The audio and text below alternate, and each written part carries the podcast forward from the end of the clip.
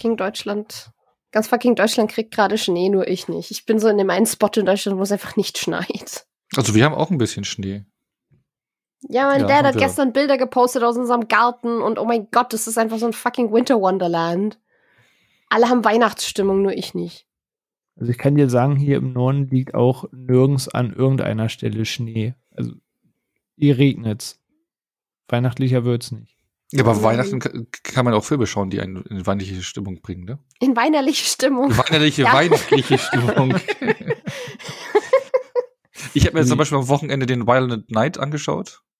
Ich habe richtig Bock auf den, aber noch keine Zeit gehabt ins Kino. Sag mir bitte, dass Ja. der so gut ist, wie es der Trailer verspricht. Was heißt so gut? Ich fand den ganz okay, ja. Also, es sah für mich aus gucken. wie Nobody an Weihnachten. So, und das ist auch etwa Ja. meine Erwartungshaltung. Nee, nee, der hat, der hat sogar auch Elemente aus äh, bekannten Weihnachtsklassikern. Äh, zum Beispiel, Kevin allein zu Hause? der hat Elemente aus Kevin allein zu Hause und Elemente aus Stirb langsam.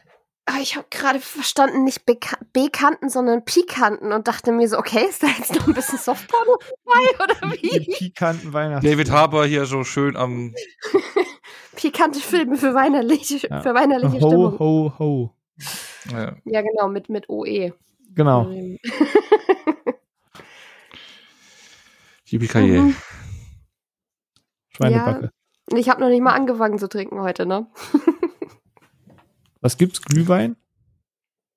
Äh, Jagertee. Meine Version. Also quasi Früchtetee mit Spiced Rum. Okay, okay. Okay, also. Weihnacht, Weihn, weihnachtlicher Witz heute bei dem Thema, aber ich, ich habe das gerade schon mal angeteasert, wir wollen ja heute über eine über einen Weihnachtsfilm reden und obwohl vielleicht sind sogar zwei Weihnachtsfilme dabei, oder? Das stimmt. Und tatsächlich auch ja. äh, Filme, die schon immer Weihnachten genannt wurden. Die wir so, glaube ich, letztes Jahr in einer Weihnachtsepisode mal kurz angerissen haben, dass sie vielleicht in, in diese Phase mit dazugehören. Genau, und zwar äh, stirb langsam, glaube ich. Äh, ich meine, man hört ja auch immer den Satz, dass äh, Weihnachten nicht begonnen hat, solange äh, Alan Rickman nicht vom Nakatomi Tower geflogen ist. Solange ist kein Weihnachten, ne? Genau, genau. Ist äh, ganz neue moderne Zeitrechnung halt, wie man Weihnachten bemisst. Mhm. Ja, Genau, dann kann es ähm, ja jetzt losgehen. Aber ich glaube, ist der nicht sogar eigentlich im Sommer erschienen? Ich glaube, Juli oder Juli hat er Release gehabt. Äh, also auf jeden Fall nicht zu Weihnachten, aber er spielt an Weihnachten. Genau, aber wir wollen über Stirb langsam eins reden und gedacht, ja, weil, weil jetzt vor Weihnachtszeit ist, da dachten wir, wir wollen einen weihnachtlichen Film nehmen, aber es kamen noch ein paar Sequels raus, ne? Und zwar drei. Ja, ja, das hast du richtig Über Indiana. Jones, der einfach nur zwei Fortsetzungen bekommen hat. Genau, äh, ja, und vielleicht, da gab es noch irgendein, irgendwas, was danach, ich weiß es nicht, irgendwie, Ja. So, so, so ein Fanfilm mit Bruce Willis. ja, vielleicht reden wir darüber auch noch, ne? Aber genau, wir wollen über die das. gesamte, über die gesamte Stirb langsam Reihe heute sprechen, ne? Und davon sind ja immerhin zwei Teile wirklich weihnachtlich, äh, weil der zweite Teil spielt auch an Weihnachten. Ähm, die anderen ist eher nicht so, aber genau, das ist äh, unsere Ei- Einstimmung auf Weihnachten. Aber bevor wir da in die Stirb langsam Reihe reingehen, weil äh, ja, wie es halt so ist mit erfolgreichen Filmen, erfolgreichen Konzepten, die werden ja dann ziemlich häufig adaptiert, geklont oder ja, es gibt halt Ableger, die das Konzept kopieren. Und das war bei Stirb langsam auch so. Ich meine, ich hat Anfang der 90er mit Speed und sowas angefangen, Air Force One und was, also das The- Thema kam ja immer wieder auf, dass Alarmstufe Rot oder so, dass immer irgendjemand zur falschen Zeit am falschen Ort war und dann den Tag retten muss. Dann ein. Mann Armee spielen muss. Ja. Genau, einer Mann Armee spielen, spielen muss. Äh, deswegen war so die äh, Vorabfrage, was ist denn so euer liebster Stirb langsam Klon, den es da so gibt? Weil ich meine, da gibt's einige, aber auch einige gute, muss man sagen, ne? So, ich, ich war, du hast ihn glücklicherweise gerade mit aufgezählt, weil ich mir nicht sicher war, ob der schon mit in diese in Häkchen Klone oder Inspiration davon reinzählt. Aber da du ihn mit genannt hast, kann ich ihn dann doch guten Wissens nennen. Es wäre mit weitem, weitem Abstand Speed. Ja. Film, den ich irgendwie als, als Jugendlicher das erste Mal gesehen habe. Ähm, dann habe ich ihn jetzt äh, immer mal wieder geguckt, aber jetzt auch ganz viele Jahre nicht. Und dann kam ja vor, weiß nicht, ein, zwei Jahren, kam ja Star zu Disney Plus dazu. Und da hatte ich mit meiner Freundin nach vielen Jahren noch mal geschaut. Der ist einfach immer noch geil. Ja. Also Ja, Speed äh, ganz oben da bei mir. Außer so das Ende dann, ich meine, der dauert mir einen Ticken zu lang. Wenn man den ein bisschen kürzen könnte, Ja, ein- ja, wo Dennis Hopper dann noch mal entkommt und Ja, es nimmt genau. eigentlich noch mal die Jagd auf, da dreht sich Genau einmal das. im Kreis, aber Genau ich habe trotzdem immer noch einen Heidenspaß mit Speed. Ja, ist ein, eine Runde zu viel leider am Ende, ein bisschen, weil dann wäre er für Ja. mich noch viel höher im, im, im, vom Stellenwert, aber Ja, bin ich, bin ich bei dir. Aber Speed, ja, 94, glaube ich, kam da raus, gell, mit, mit äh, Keanu Reeves und Sandra Bullock. Korrekt. Genau. Ähm, ja, den feiere ich auch ziemlich hart, den Film. Sophia, hättest du äh, noch irgendeinen Stirb langsam Klon, der dir einfällt? Ja, natürlich spontan, so gerade überhaupt nicht. Ich weiß Äh, nicht. von so den genannten, also kennst du Air Force? One? Das ist ja auch ähnlich, ne, mit Harrison Den habe ich immer noch nicht gesehen. Und Ah. ähm, Auch sehr, sehr gut. Alarmstufe Rot finde ich halt erstaunlich vergessbar. Hey. Der ich Koch. weiß nicht, ich kann mit dem leider nicht viel anfangen. Ähm, und ich, ich kann keinen Klon nennen, deswegen nenne ich einfach eine Hommage, ähm, wenn ich nicht die ganze Serie nennen kann. Äh, es gibt eine Brooklyn Nine-Nine-Folge, die ist quasi die Die Hard-Folge. Spielt dann auch an Weihnachten in einem, in einem äh, Convenience Store und die ist echt süß gemacht und die feiere ich immer wieder. Also kann ich nur die nennen, gerade so aus dem Kopf. Nö, alles, alles gut.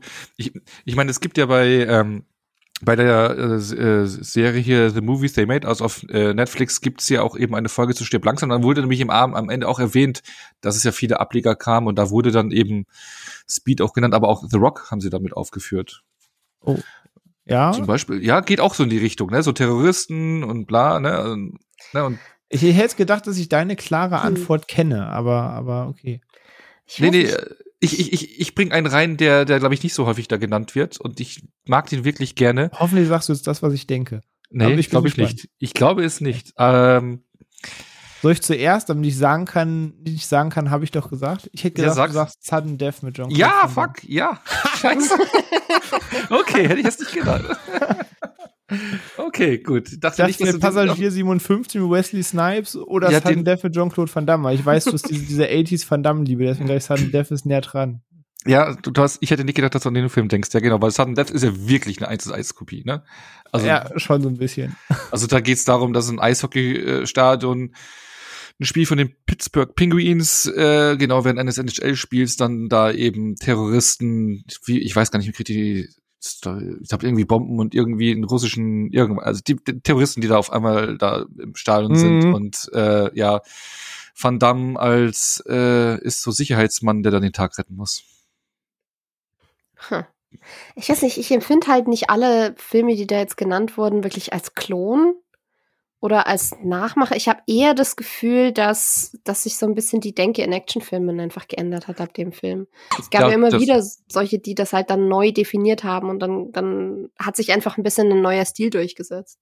Genau, das könnte vielleicht Ja. eine Frage für später sein, aber genau, aber ja, es ist halt schon so dieses Prinzip irgendwie, dass dann irgendwie ein ähm, Normalo, sagen wir es mal so, oder jetzt nicht über Super Actionstar dann äh, unverhofft in eine Situation kommt, wo es bremslich wird.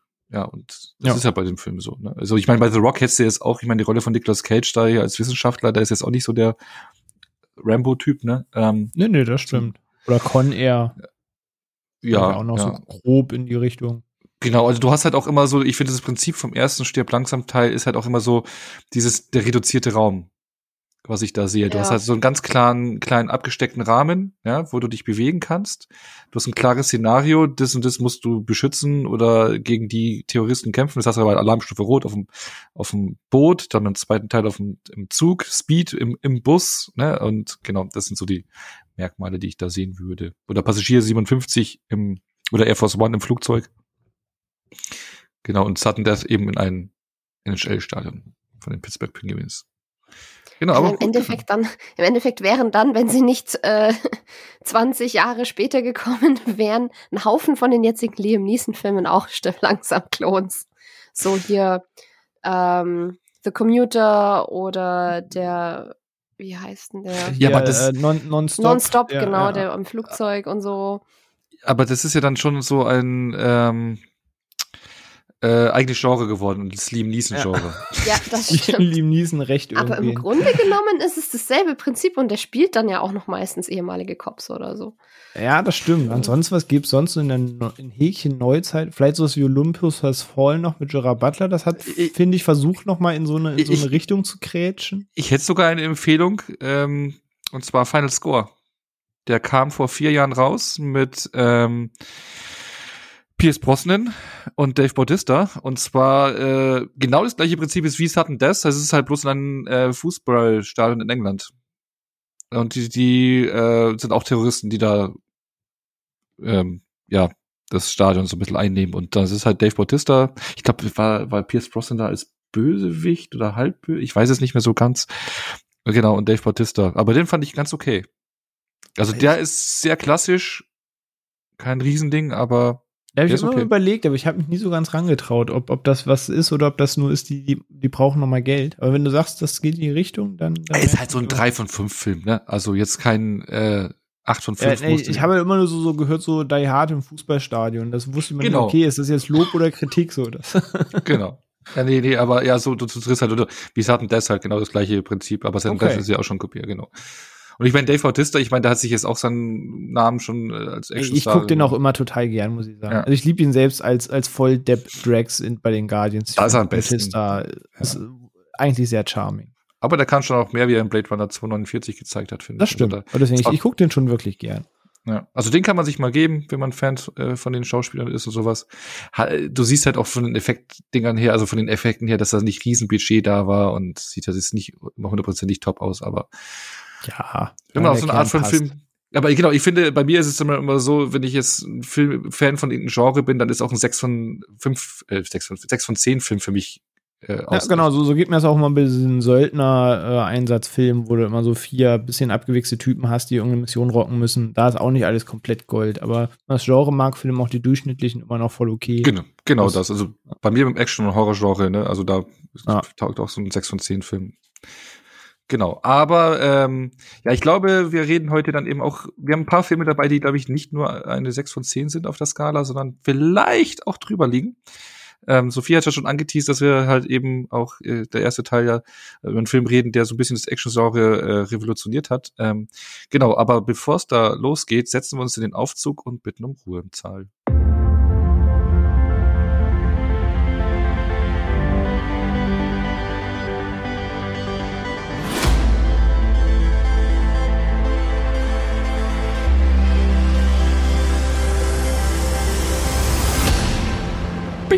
Und schon geht sie auf, die Tür vom Aufzug im Nakatomi Tower und wir sind drin, ne? Oh, den Ton hast du aber schön getroffen. Schon, ne? Ja. Das war jetzt gerade die Fahrstuhlmusik, ne? Ja. Ey, be besser, be besser könnte das nur eine Mikrowelle. Also, Aber ganz ehrlich, bei der, bei der Fahrstuhlmusik hast du das Gefühl, da wirst du dann auch wirklich irgendwie so in die Atmosphäre gejietet.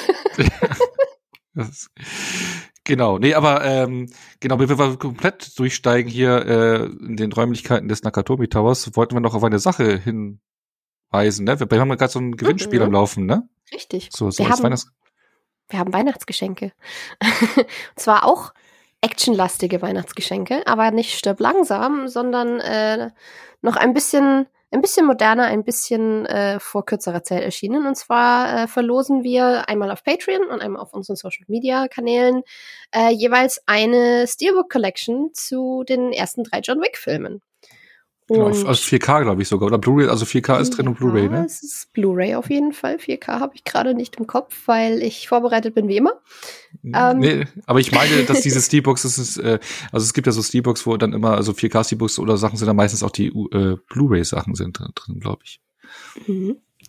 Ja, und wen das interessiert, der kann gerne auf unsere Socials gehen und sich das angucken. Da steht überall die Info und wir haben auch eine eigene Seite auf unserer Website dazu. Da steht alles drin, was man wissen muss und wie ihr teilnehmen könnt.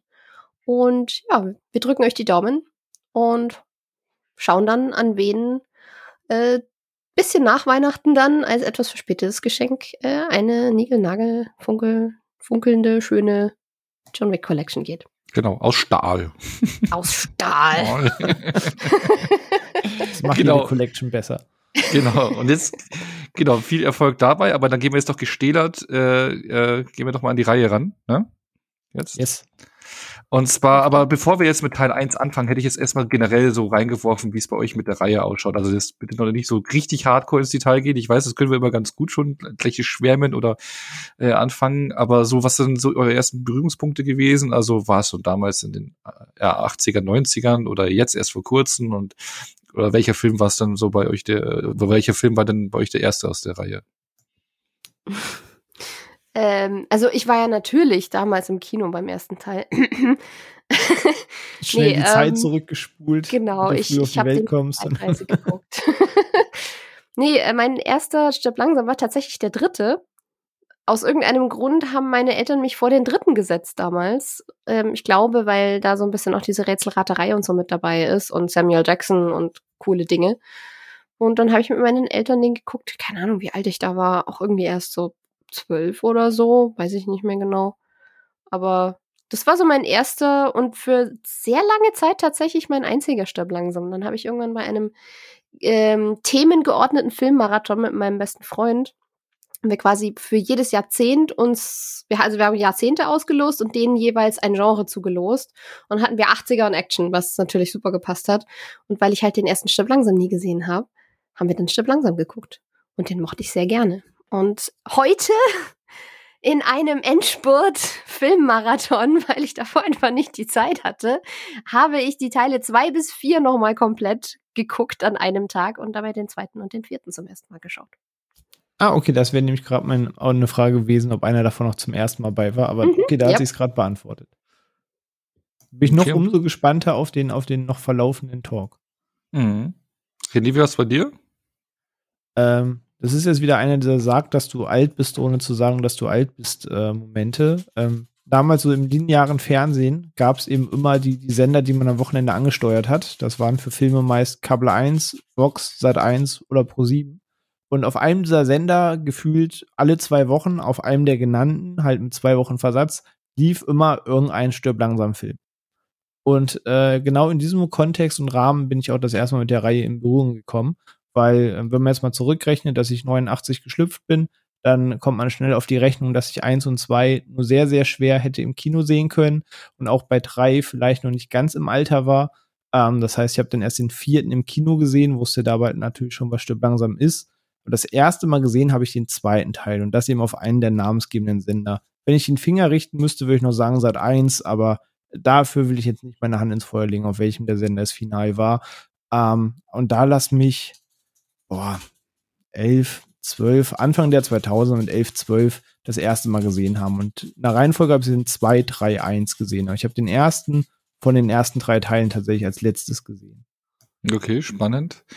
Ja, ich meine, bei mir ist es ähnlich wie bei der Sophia diesmal sogar, weil, ne? Äh, ich habe, glaube ich, zum ersten Mal Hi. komplett den dritten Teil gesehen, weil da kam ja 95 raus, da war ich ja dann zwölf und ich habe es ja bei der Filmsammlungsfolge, glaube ich, gesagt, dass es so dass die Zeit war, wo ich angefangen habe, auch so mich auf meine eigene Filmsammlung zu konzentrieren oder selber irgendwie da einzusteigen, meine eigenen Aufnahmen dann gemacht habe mit Cover rausschneiden und malen da war Stirb langsam drei wirklich so einer der Filme, die da mit dabei waren. Ähm, ich hatte auch ein Poster von dem Film bei mir im Zimmer hängen und äh, der kam dann frisch in der Videothek raus. Ich glaube, das müsste ein Jahr später gewesen sein, 96 wahrscheinlich. Und ähm, ja, da äh, kann ich mich erinnern, dass es so eine der, Zeitpunkt war, wo ich auch mitbekommen habe, dass mein Vater mal oder nee, wir haben dann einen Nachbarn gehabt, der eine Sicherungskopie gemacht hat. Und da war das gerade der Film, weil der hatte die härteste Sicherungskopie irgendwie aus der Bibliothek ausgeliehen und dann hat er gesagt, ah, ich hab's hinbekommen und hat so oben nur noch so rotes Flimmern gesehen. Ne? Äh, und ich habe den, den Anfang vom Film halt Millionenmal gesehen, weil wir immer wieder gecheckt haben, ob das jetzt irgendwie passt und keine Ahnung. Also und, und das habe da ganz besondere Erinnerungen eben an diesen Film weil da genau mich das mit dieser Phase verbindet und ich den dadurch jetzt so häufig gesehen hatte. Und ich weiß nicht, wann dann der erste Teil gefolgt war. Ich glaube, ich habe vom ersten Teil vielleicht vorab mal Ausschnitte gesehen, aber auch erst nachträglich dann komplett mal irgendwo im TV oder sowas. Aber der dritte Teil war mein erster Film und äh, ja, auch für mich ein ganz besonderer Film. Ja. Und Oh. genau. Ja, und deswegen ist der Film ein besonderer Film und auch so die Reihe, also für mich ist die Reihe dann schon noch zu was Besonderem geworden. Also gerade die ersten drei Teile. Äh, dass ich gerade Stirb langsam eins so mit Weihnachten verbunden habe, das war bei mir eigentlich nie so zum Beispiel. Das hat sich erst jetzt über die Social Media Jahre so entwickelt, weil das ja so zelebriert wird. War für mich aber eigentlich nie so der Weihnachtsfilm, obwohl es auch im Fernsehen immer da kam. Aber ja, nee, es ist schon für mich dann, hat für mich Bruce Willis so, so einen, einen meiner Lieblingsschauspieler gemacht in der Zeit, in der Ära, dass ich jeden Film sehen wollte mit ihm und auch in jeden Film reingerannt bin, ob es jetzt der Schakal war oder so, oder Mercury Puzzle damals ins Kino gerannt, die dann rauskam in der Zeit danach oder drumherum. Und äh, ja, also war, ist, ist schon eine, eine coole Reihe für mich. Wie ist es so bei euch? Hat, was hat die, die Reihe bei euch für eine Bedeutung? Also witzigerweise keine super persönliche. Also, wie gesagt, ich hatte den dritten gesehen und dann war sehr, sehr lange Pause. Ich verbinde halt den ersten eben mit diesem, mit diesem Filmmarathon, den wir über so einen so so einen Ferienzeitraum mal gemacht haben. Und das, da denke ich immer noch super gerne dran zurück. So alles, was ich mit, mit meinem besten Kumpel verbinde in Richtung Film, ist immer ein bisschen was Besonderes. Die Reihe an sich hat jetzt nicht die massive Bedeutung, aber Bruce Willis hatte immer so einen unterschwelligen Stellenwert, weil, äh, Fun Fact, als kleines Kind habe ich äh, in der Fernsehzeitung ähm, wohl mal auf einen äh, Ausschnitt aus einem Bruce Willis-Film gedeutet, eben mit ihm und dann meine Mama ganz baff angeguckt und gefragt, warum denn mein Papa in der Fernsehzeitung ist. Weil ich da offenbar eine gewisse Ähnlichkeit gesehen habe, weil Bruce Willis später ja dann nicht mehr so viel Haare hatte und mein Vater, seit ich denken kann, halt auch nicht. Und so vom Gesicht her sind sie sich jetzt nicht super ähnlich, aber auch nicht mega unähnlich. Und irgendwie war das dann so unterschwellig schon immer mit dabei. So, Bruce Willis fühlt sich irgendwie immer ein bisschen heimelig an. Weswegen ich halt dann äh, relativ früh immer mal wieder Sachen mit ihm geguckt habe. Und mein Dad ist zusätzlich noch ein Riesenfan vom fünften Element. Deswegen hat das dann eher so den Stellenwert für mich als die Stirb langsam Reihe. Aber ja, so in, in, im Gehirn von dreijähriger Sophia, Bruce Willis equals Papa. ja, also insofern Stellenwert, dass äh, das halt die Entdeckung als Jugendlicher von Bruce Willis war. Also ich habe die ersten zwei Teile halt unfassbar häufig gesehen, gerade im Vergleich zu den anderen zwei Teilen. den, den einen leugnen wir einfach so lange, bis wir es nachher nicht mehr machen können. Ähm, aber es war halt, wie Onno gerade auch sagte, die Entdeckung von Bruce Willis. Man hat Stirb langsam gesehen, man fand ihn ziemlich cool. Es war diese Mischung aus Humor, Action und One-Liner, ähm, die schon früh funktioniert hat. Und danach ging es halt los, dass man geguckt hat, was hat er noch gemacht. Und man einfach zu einer ähnlichen Zeit das fünfte Element, ähm, Armageddon, The Sixth Sense, also man hat einfach alles geguckt, oder egal ob es irgendwie jetzt Actionfilm war oder nicht Actionfilm, ob das ein 12 Monkeys war, ob das ein Last Man Standing war. Also da habe ich halt um die 2000er herum alles quasi versucht nachzuholen, wo er mitspielt. Bei Tränen der Sonne war, glaube ich, der erste Film, wo ich dann mit 14 im Kino war von ihm. Ähm, also das verbindet man halt unweigerlich damit, dass es einem in der Jugend halt so einer der Action-Ikonen gemacht hat, die man dann halt verfolgt hat. Ja. Und es gibt, es fällt mir gerade ein, es gibt ja einen Film, der für mich wunderbar in die Reihe gepasst hätte, aber kein offizieller Stirb langsam Teil ist. Hm. Last Boy Scout? Hm. Weil ja. er so eine ähnliche Rolle spielt, ne? Ja, ja, ist, ist richtig. Ja, ja, doch, kann man durchgehen lassen. Wenn ich drüber nachdenke, hast du recht. ja, also es war für mich immer so irgendwie so ein inoffizieller Nachfolger jetzt also mein, im Kopf, also für mich so, weil er so die Tonalität und, und die Rolle so ein bisschen, klar, da ist es ein Detektiv, aber so von der Coolheit und wie er auftritt und sowas ist es von der Rolle des John McClane nicht weit entfernt. Nee, auch, auch so der, der ganze Ton, den äh, mhm. Tony Scott bei dem Film getroffen hat. Ne? Das war ja auch so eine Mischung aus Action trifft One-Liner und so weiter. Das, mhm. Also diese, hat auch schon diese Buddy-Film-Elemente gehabt, die dann ja dann der dritte vermehrt dann vor allem hatte. Das, ja doch, das kommt schon hin. Ja. Genau, aber bevor wir zu den Sequels kommen, müssen wir erstmal das Original äh, besprechen. Und wir sind ja hier mitten im Nakatomi Tower. Äh, jetzt gehen wir ja mal raus hier aus unserem Aufzug, ne?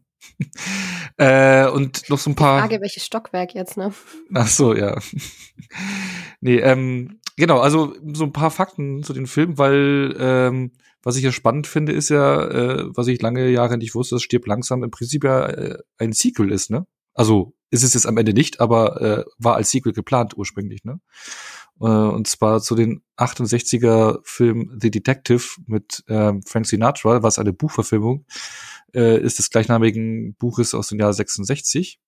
Und äh, zu, weil das Buch ja so erfolgreich war und verfilmt worden ist, gab es da ja ein zweites Buch, also ein eine Fortsetzung im Buch und die hieß ähm, Nothing Lasts Forever und ähm, ja, da ist eben besagte Geschichte, die dann ein bisschen natürlich abgeändert ist für den, für den Film, was mehrere Sachen betrifft. Also ich glaube, in dem Buch ist es zum Beispiel so, dass am Ende es geht um einen 60-jährigen Mann, dessen Tochter er dann am Ende irgendwie fallen lässt vom Hochhaus. So wäre, glaube ich, das Finale im Buch oder ist im Finale im Buch, so wäre es irgendwie vorgesehen gewesen. Ähm, genau, aber ähm, ja, es hat halt lange gedauert, äh, weil das zweite Buch, glaube ich, kam erst zehn Jahre nach dem ähm, ersten Buch raus. Also in den 70er Jahren dann. Und Frank Sinatra war ja dann auch relativ alt schon und dann hat man halt äh, erst acht Jahre nach Veröffentlichung des Buches dann angefangen, ein Drehbuch zu schreiben. Und ähm, ja, äh, man hat es ausgearbeitet und äh, man hatte dann auch wirklich zwischenzeitlich auch so das halbfertige Skript, so wie man es dann kennt, äh, wurde auch Frank Sinatra angeboten. Ja? Aber ähm, er hat dann abgelehnt, weil er gesagt hat, er ist zu alt dafür. Ähm, weil es sind ja sehr viele Jahre verstrichen.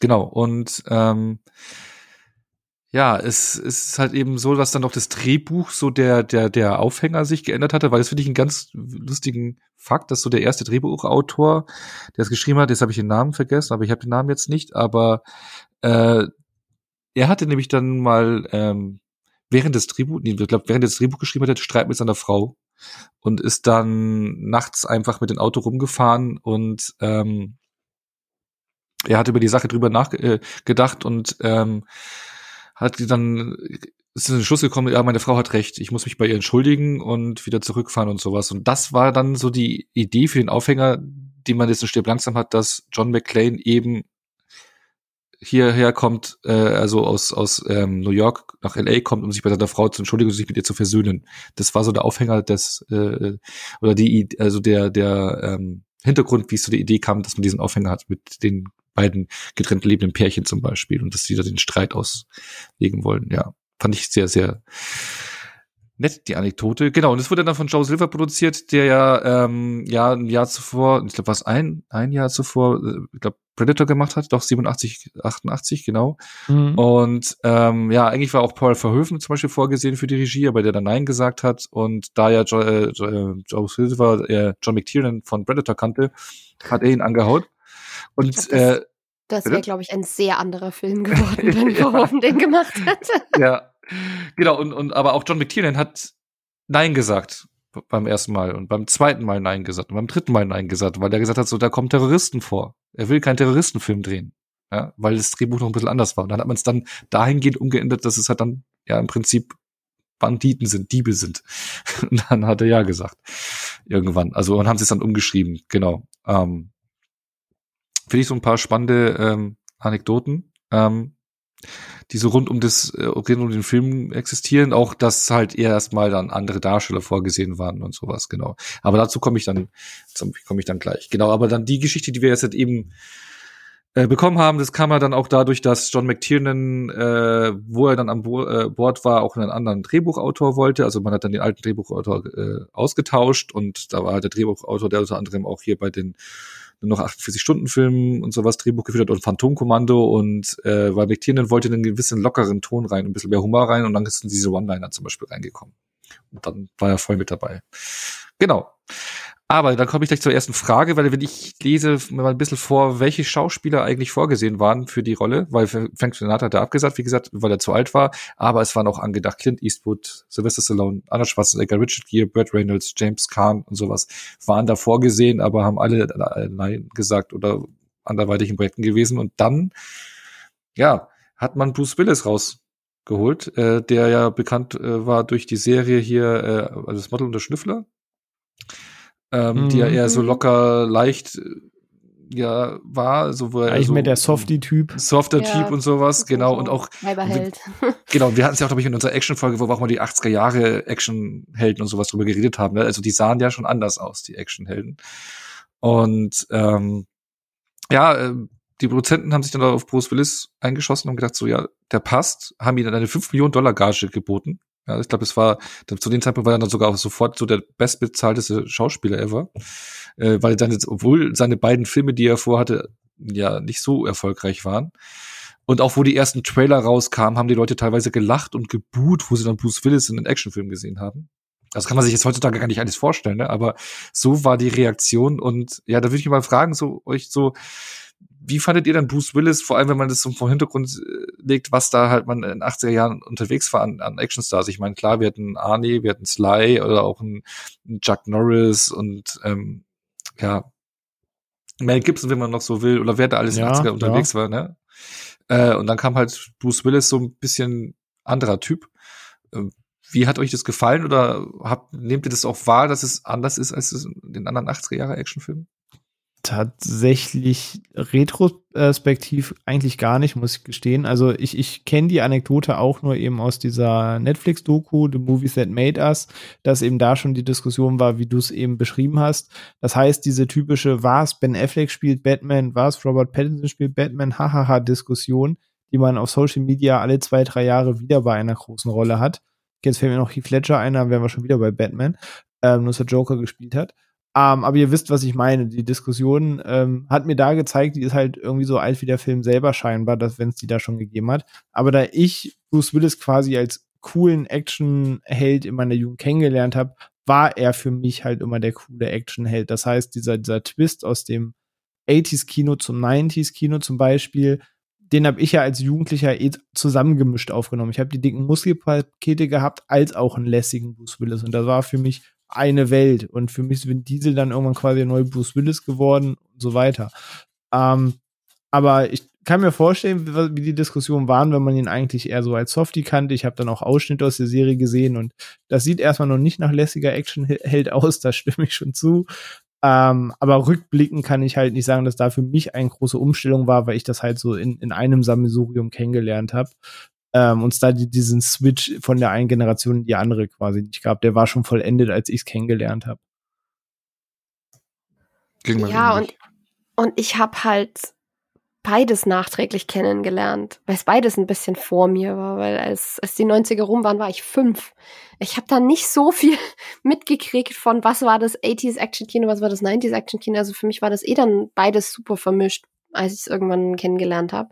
Aber mir ist beim Schauen jetzt dann aufgefallen, ich mag, dass er halt irgendwie ein bisschen nahbarer ist, so vom, vom Archetypen her. Und dass er einfach eine Körperstatur hat, die nicht dieser krasse Muskelberg von einem Arnie oder so ist, dem man aber die Athletik abnimmt, die er in diesem Film die ganze Zeit an den Tag legt. Da, ist da so ein schönes Zwischending, wenn man wenn es so als, als Übergangsphase angucken möchte. Aber bewusst wahrgenommen zu der Zeit habe ich es natürlich gar nicht. Ja. Ein lässiger Typ war halt da auch, ne? Genau. Und ich meine, man müsste stelle sich nur mal vor, äh, damals hätte es schon Internet gegeben. Was hättest du denn dann da bei den Casting vorab für Oh mein Gott. genau, das ist das, was ich vermeinte. Das hätte er genauso drauf eingeschlagen, wie wir die Diskussion leider Gottes heute noch haben. Ja, mhm. ich weiß, das, da wäre einiges abgegangen. Aber ich fand es ja schon witzig zu hören, dass damals wirklich so, wo die Trailer im Kino waren und sowas, dass man da wirklich, äh, ja, die Reaktionen ja teilweise Richt, Richtung Buhrufe gingen. Und deshalb äh, ist auch die Promo am Anfang die hatten äh, zwischenzeitlich das Plakat, wo du nur das Hochhaus siehst. Da wollten sie den Fokus aufs Hochhaus sehen und haben äh, Bruce Willis nicht drauf im Cover gehabt. Also das Cover, was wir jetzt Starring kennen. Nakatomi ja. Plaza. Wow. Ja. genau, wo du jetzt eben äh, den, das Hochhaus siehst und dann äh, rechts daneben so die Silhouette von äh, Bruce Willis.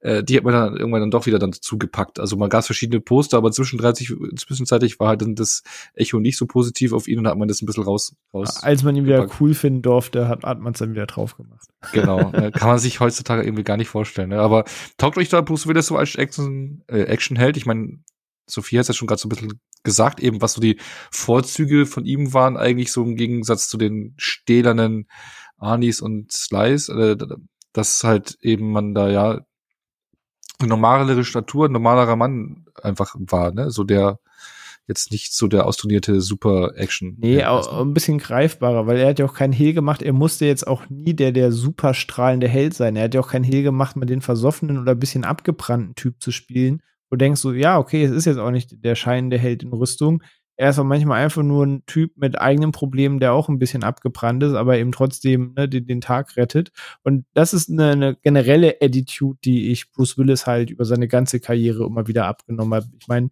in Sin City ist er ja auch so, so kurz vor, ich habe ja nur eine Pflicht zu erfüllen und eigentlich bin ich schon abgebrannter Typ. Ähm, Lucky Numbers 11 spielt er dann aber wieder mit einer anderen Attitude. Im Planet Terror wo er letzte Woche groß drüber sprachen, kann er sich aber auch selbst hops nehmen. Also ich fand ihn da immer in den, in den richtigen Momenten sehr wandelbar zwischen, er kann lustig sein, er hat aber auch kein Problem, sich so und so zu zeigen, aber er war halt stets nahbar dabei. Ja. Ja, wie halt ein äh, normaler Polizist, der zur falschen Zeit am falschen Ort ist, ne?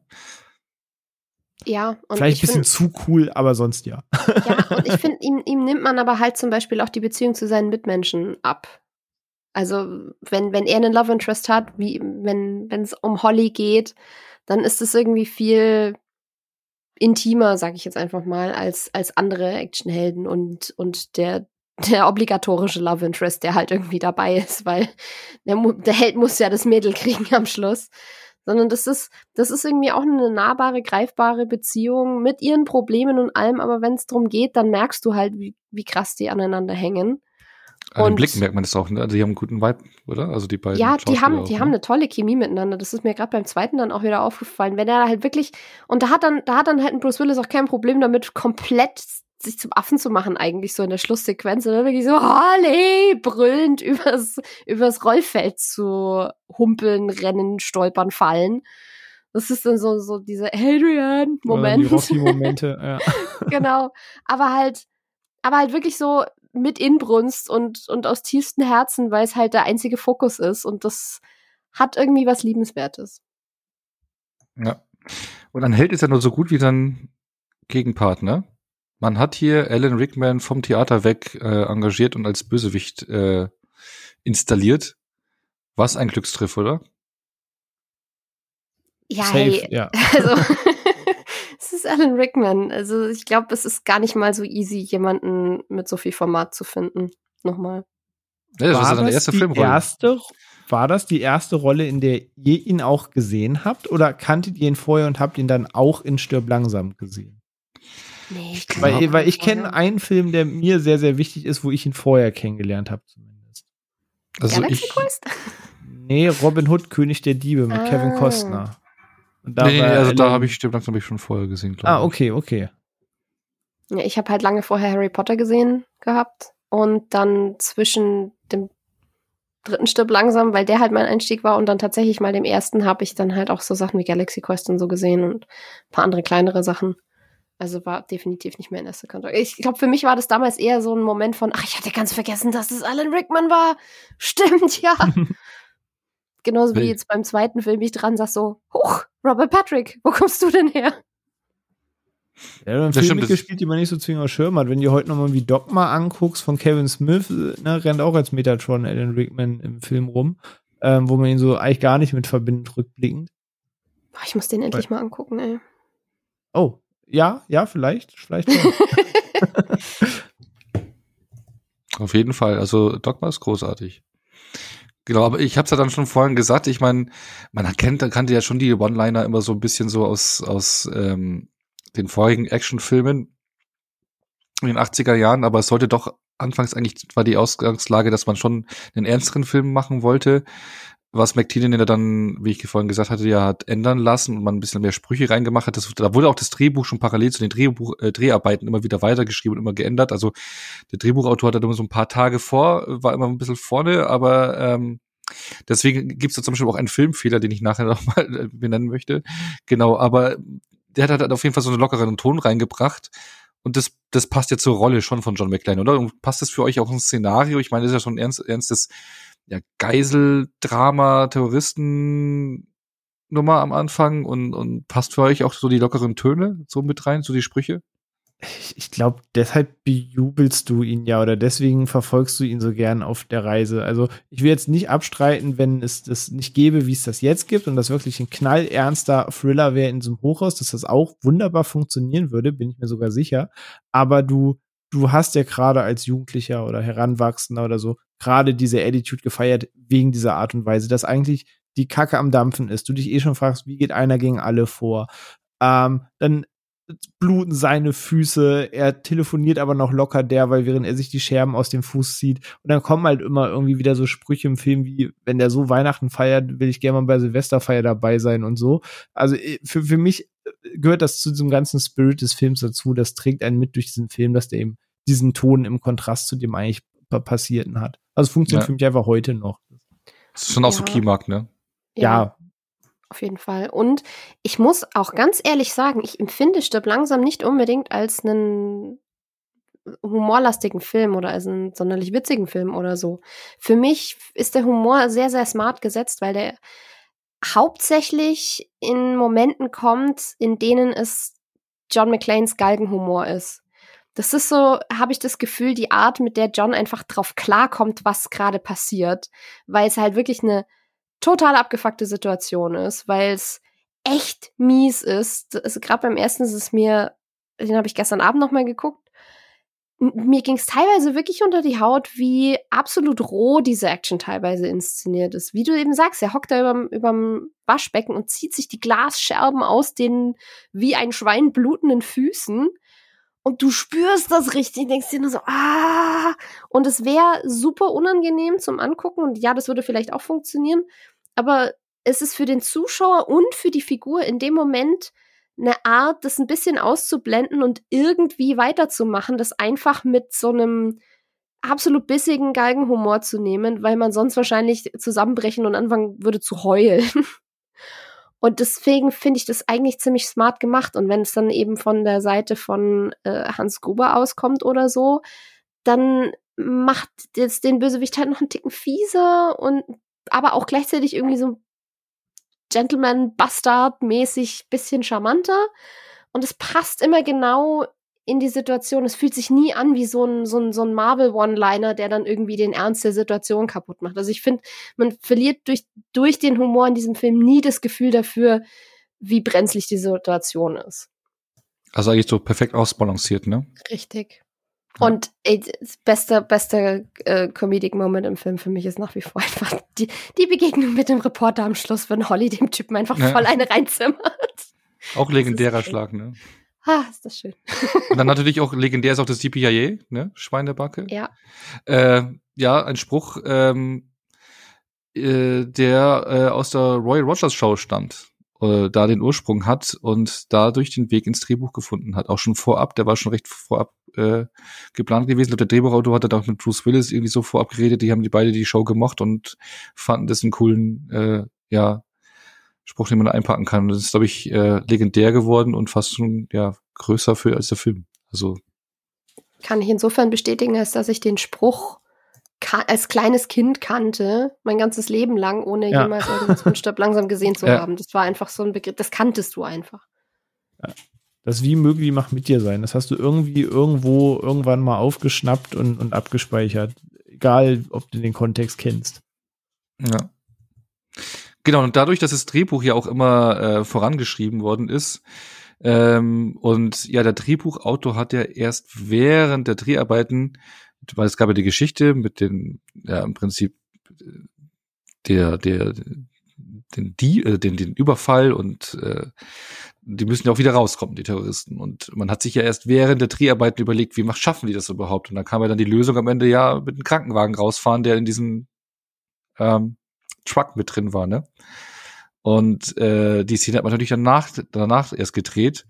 Und äh, ja, die Szene, wie sie mit dem Truck aber ins, äh, in, in den Hoch, ins Hochhaus reinfahren am Anfang, da hatte man die Idee ja noch nicht und deswegen sieht man am Anfang des Films, wie sie aus diesem Truck rauskommen und da einfach kein Krankenwagen drin ist, der einfach leer ist. Ist euch das aufgefallen? Vielleicht rein zufällig nochmal während der Geschehnisse ein Krankenwagen halt hinten in den Truck gefahren. Das passiert ja. Das ja, ja, kann Immer mal wieder hört man davon. Sich einfach manifestiert.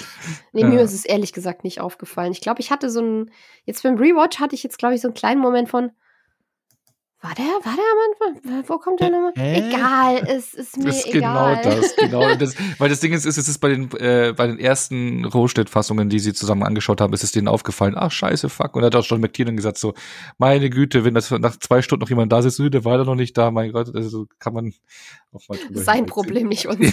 genau das. Ja, heute würde es dafür auseinandergenommen werden. Leicht, das, das sprengt die Logik des Films, dann wäre das und das nie passiert. Genau. Ich sehe schon, was man noch heute für Manifeste schreiben würde. Ja. Und mir war ich das auch nicht aufgefallen, bin ich ganz ehrlich. Nee, ich habe das auch nur in der Doku vernommen. Das war so, ach ja, stimmt. Ich, ich hätte da nie drüber nachgedacht, ganz ehrlich. Ja, ich finde es halt ein nice Fact, aber ja. Ähm, genau, aber was, was zeichnet so für euch so den Film aus, um da mal so ein bisschen so abschließend äh, so eine Wertung, und dann nicht Wertung, also mit Punkten, sondern einfach so eine Wertung von eurerseits äh, reinzubringen, äh, weil stirbt langsam eins, ist es, ist, hat er zu Recht diesen Klassikerstatus, den er hat als Actionfilm? Und auch also als Weihnachtsfilm. Ich, ich finde immer, wenn du als Film an den Punkt kommst, dass du als Referenz für andere Filme dienst, wie wir es eben gerade eingangs hatten, es gibt Die Hard-Klone, Die Hard Lookalikes, Die Hard, ne, die, die Formel. In dem Moment, wo du so etabliert bist, dass du scheinbar Namensgeber für ähnliche Filme bist, so wie das jetzt Soul-Spiele im Videospielbereich sind die letzten Jahre, ähm, ich finde, in dem Punkt hast du schon eine Menge richtig gemacht oder musst eine Menge richtig gemacht haben, dass das so ist. Und ähm, für mich hat der diesen Ruf. Also ich finde, der Film ist echt ziemlich zeitlos. Es gibt Actionfilme aus der Zeit, wo man streiten kann, ob das heute noch geil aussieht, ob das heute noch geil ist. Ich verstehe jeden, der sich die ersten zwei Mad Max anguckt und sagt, finde ich geil. Ich verstehe aber auch jeden, der sich die anguckt und sagt, ey, ist nicht meine Zeit, fühle ich nicht, sieht komisch aus, kann ich nicht greifen. Ich finde Die Hard, gerade speziell der erste, funktioniert so in seiner Formel heute noch. Wenn du heute diese, diesen Film in diesem Genre hast, die die reine Formel dahinter vom, vom coolen One-Liner, Badass Anti-Helden, ähm, bis hin zu dem Katz- und Maus-Spiel mit dem Bösewicht, ist der Bösewicht, wie Sophia von sagte, so halt ultra charming eigentlich ist so. Also Hans Gruber ist jetzt keiner, wo du sagst, so, was für ein widerwärtiges Arschloch. Du hängst ihm ja genauso an den Lippen, aber du, du liebst dieses Hin und Her auch in den Dialogen mit ihnen, als auch in ihren Aktionen. Und dieses ganze Katz- und Maus-Spiel funktioniert für mich heute noch genauso wie damals. Ich finde, der Film ist ziemlich zeitlos, der geht flott ab, der hat keine künstlichen Längen, der Film ist für mich recht perfekt lang. Also ich finde, den kannst du heute noch so zeigen, den kannst du so wieder rausbringen, der würde noch genauso funktionieren, weil die, die Formel oder die, die, Merkmale dieser Formel funktionieren halt heute noch exakt so, wie sie damals funktioniert haben. Da ist jetzt keine Sache veraltet, dass, oh, das, das wird man so heute nicht mehr zeigen oder so. Ähm, also ich finde, der ist bombastisch gealtert. Ja. Sophia, bei dir? Ja, also ich höre also, ich hör, ich hör da raus, René, dass du den magst. Entschuldigung, die Achso, ich, ich mag ja, den total gern. Ich, ich bin auch ja, bei dir dieses Weihnachtsfilm-Ding, das ist auch so, so ein Social-Media-Teil, wie du von sagtest. Mhm. Ich habe, ja, der, der spielt am Weihnachten, so wie in Ted Lasso in der Episode, die mitten im Hochsommer bei 34 Grad erschienen ist, äh, zu Weihnachten spielt. ähm, aber ich habe das jetzt nie so, also Kevin allein zu Hause war für mich vor Social Media immer mehr der Weihnachtsfilm als Stirb langsam. Ähm, das Bewusstsein kann dann auch erst so die letzten sieben, acht Jahre, aber äh, ich hm. gucke ihn äh, zu Weihnachten als auch nicht zu Weihnachten trotzdem immer gern. Und Sophia? Ja, siehst du, meine Erstsichtung war auch im Hochsommer, also. nee, äh, ich unterschreibe das größtenteils. Also ich würde, ich habe festgestellt, für mich hat er so ein, zwei Längen.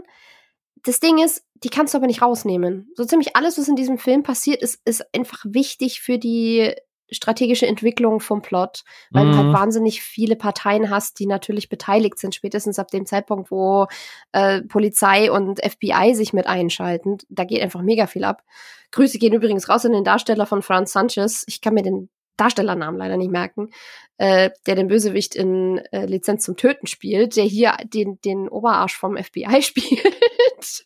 Und ich dachte, was machst du hier? Ich habe schon wieder völlig vergessen, dass du hier mitspielst aber der Film trägt sich halt über Sachen, die immer, immer, immer funktionieren. Der hat tolle Action, die zwar jetzt nicht so krass auschoreografiert ist wie bei einem John Wick, die dafür aber wirklich sich so anfühlt, wie ein echter Kampf ablaufen würde, wo halt eben nichts wie ein Tanz choreografiert ist, sondern wo du nach Haaren greifst und irgendwo reinbeißt und irgendwem versuchst, das Ohr wegzufetzen oder keine Ahnung was. Also wirklich einfach fies. Du hast toll geschriebene Figuren, wirklich all around die auch irgendwie alle sehr menschlich wirken und die meisten sympathisch, wie eben auch der Bösewicht. Und mir ist jetzt beim Rewatch auch aufgefallen, dass der auch handwerklich, ich übernehme das heute für Phil, dass der auch handwerklich an vielen Stellen besser gemacht ist, als man ihm, glaube ich, zugesteht. Also zum Beispiel das Framing ist wirklich fantastisch. Wie häufig du, wie häufig sich einfach die, die Spannung in diesem Film darüber trägt, dass du als Zuschauer wie John McClane auch immer nur Ausschnitte von Räumen siehst, immer geblockt von irgendwas, was im Weg ist und immer nur dieses kleine Sichtfeld hast. Und es ist so cool inszeniert, dass das halt, ja, das ist halt einfach gut gealtert. Du, du hast halt mit Jan de Boll auch ein wahnsinniges äh, Kameramann da gehabt. Ne? Ja, und das, das spürst du. Du merkst einfach, dass das ein wertig gemachter Film ist. Und ja, der, der funktioniert auch für mich immer noch.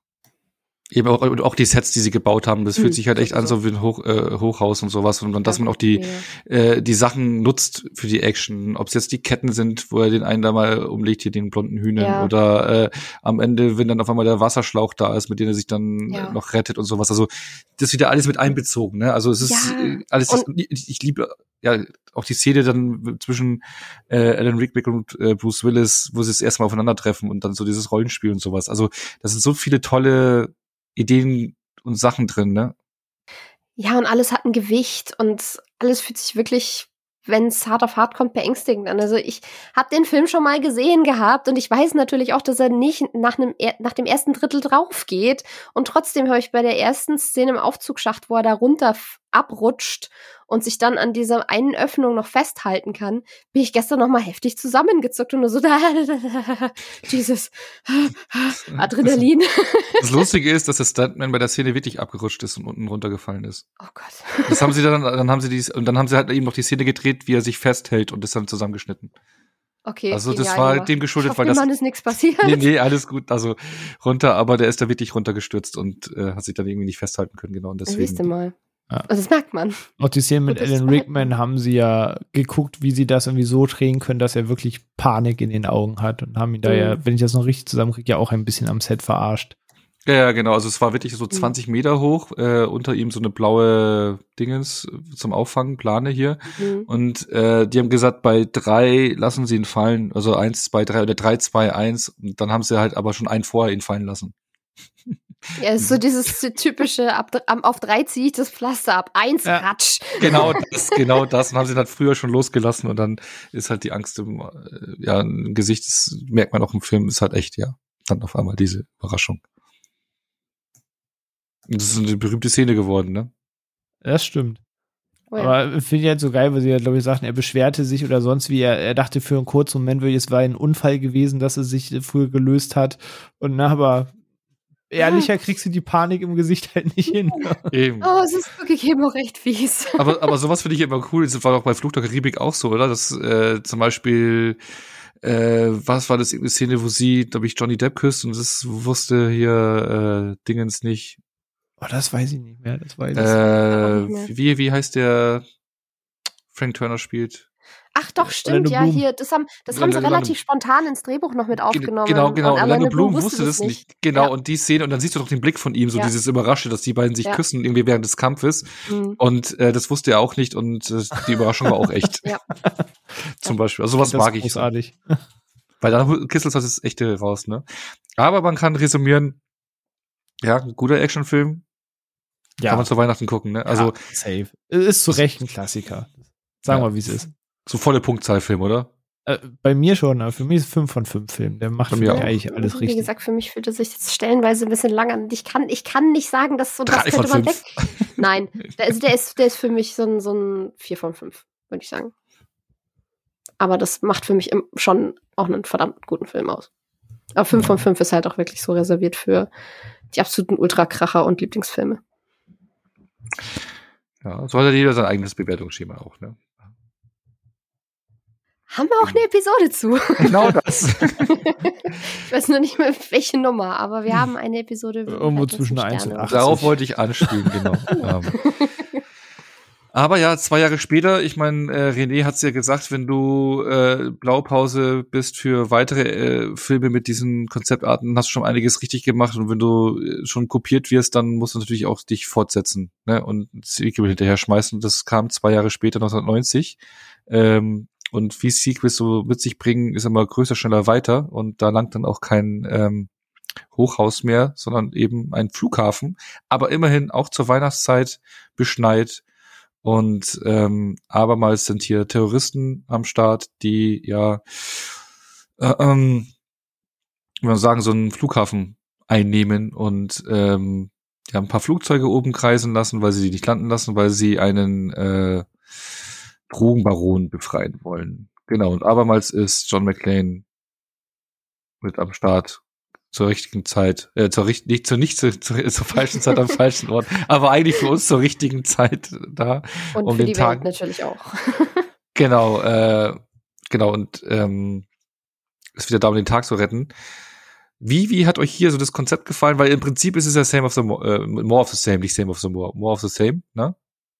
Also das gleiche Prinzip nochmal kopiert, bloß jetzt einfach ein Mhm. anderes Szenario, ne? Jetzt am Flughafen. Genau, einfach am Flughafen. Und ich meine, bei mir hat sich das schon früh etabliert, wo ich noch jung war, ah, okay, so ist ein Konzept und Fortsetzung macht das gleiche irgendwie weiter und bla bla bla. Oder mit Terminator, man dreht ein paar Sachen um und spielt mit Dingen.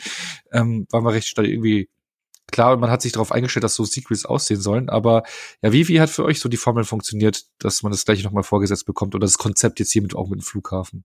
Mm, Da ich vorhin gesagt habe, dass der zweite Teil halt der erste war, den ich sah, weil halt damals so ein Filmmarathon lief, das heißt, das eine Woche lief Teil 2, nächste Woche lief Teil 3 und die haben mir beide so gut gefallen, dass ich beschlossen habe, ich muss jetzt auch nochmal Teil 1 sehen, ähm, habe ich sie eh nicht chronologisch geguckt. Ähm, von daher sind mir diese Parallelen auch erst ein bisschen später bewusst geworden. Aber jetzt, wenn man sie über die Jahre erneut geschaut hat, wenn man sie auch mal hintereinander geguckt hat, fällt es dann doch auf, wie du halt sagst, er, er macht eigentlich nicht viel neu. Das ist stellenweise auch gut, weil er funktioniert aus den gleichen Gründen. Aber er ist dabei aber auch nie so gut wie der erste Teil. So, und die Szenen, die er hat, versucht er dann manchmal auch sehr, sich selbst zu rezitieren, sich selbst an sich selbst anzulehnen. Ähm, wo ich immer merke, okay, das war ja auch von einem anderen Regisseur. Ich denke, okay, du versuchst jetzt stirb langsam eins zu sein und du bist es ja nicht. Ja, du bist ja immer noch gut. Ähm, und deswegen hat das für mich so, hab den immer richtig gefeiert und ich mag den auch immer noch gerne. Aber je häufiger ich ihn schaue, je mehr merke ich, wie er oft irgendwie doch versucht, stirb langsam eins zu sein, anstatt einfach eine Fortsetzung. Aber da er die ähnlichen Knöpfe drückt, funktioniert er für mich trotzdem. Also, also ich mag den Film trotzdem sehr gerne, aber er ist halt nicht stirb langsam eins, aber er ist halt immer noch sehr gut.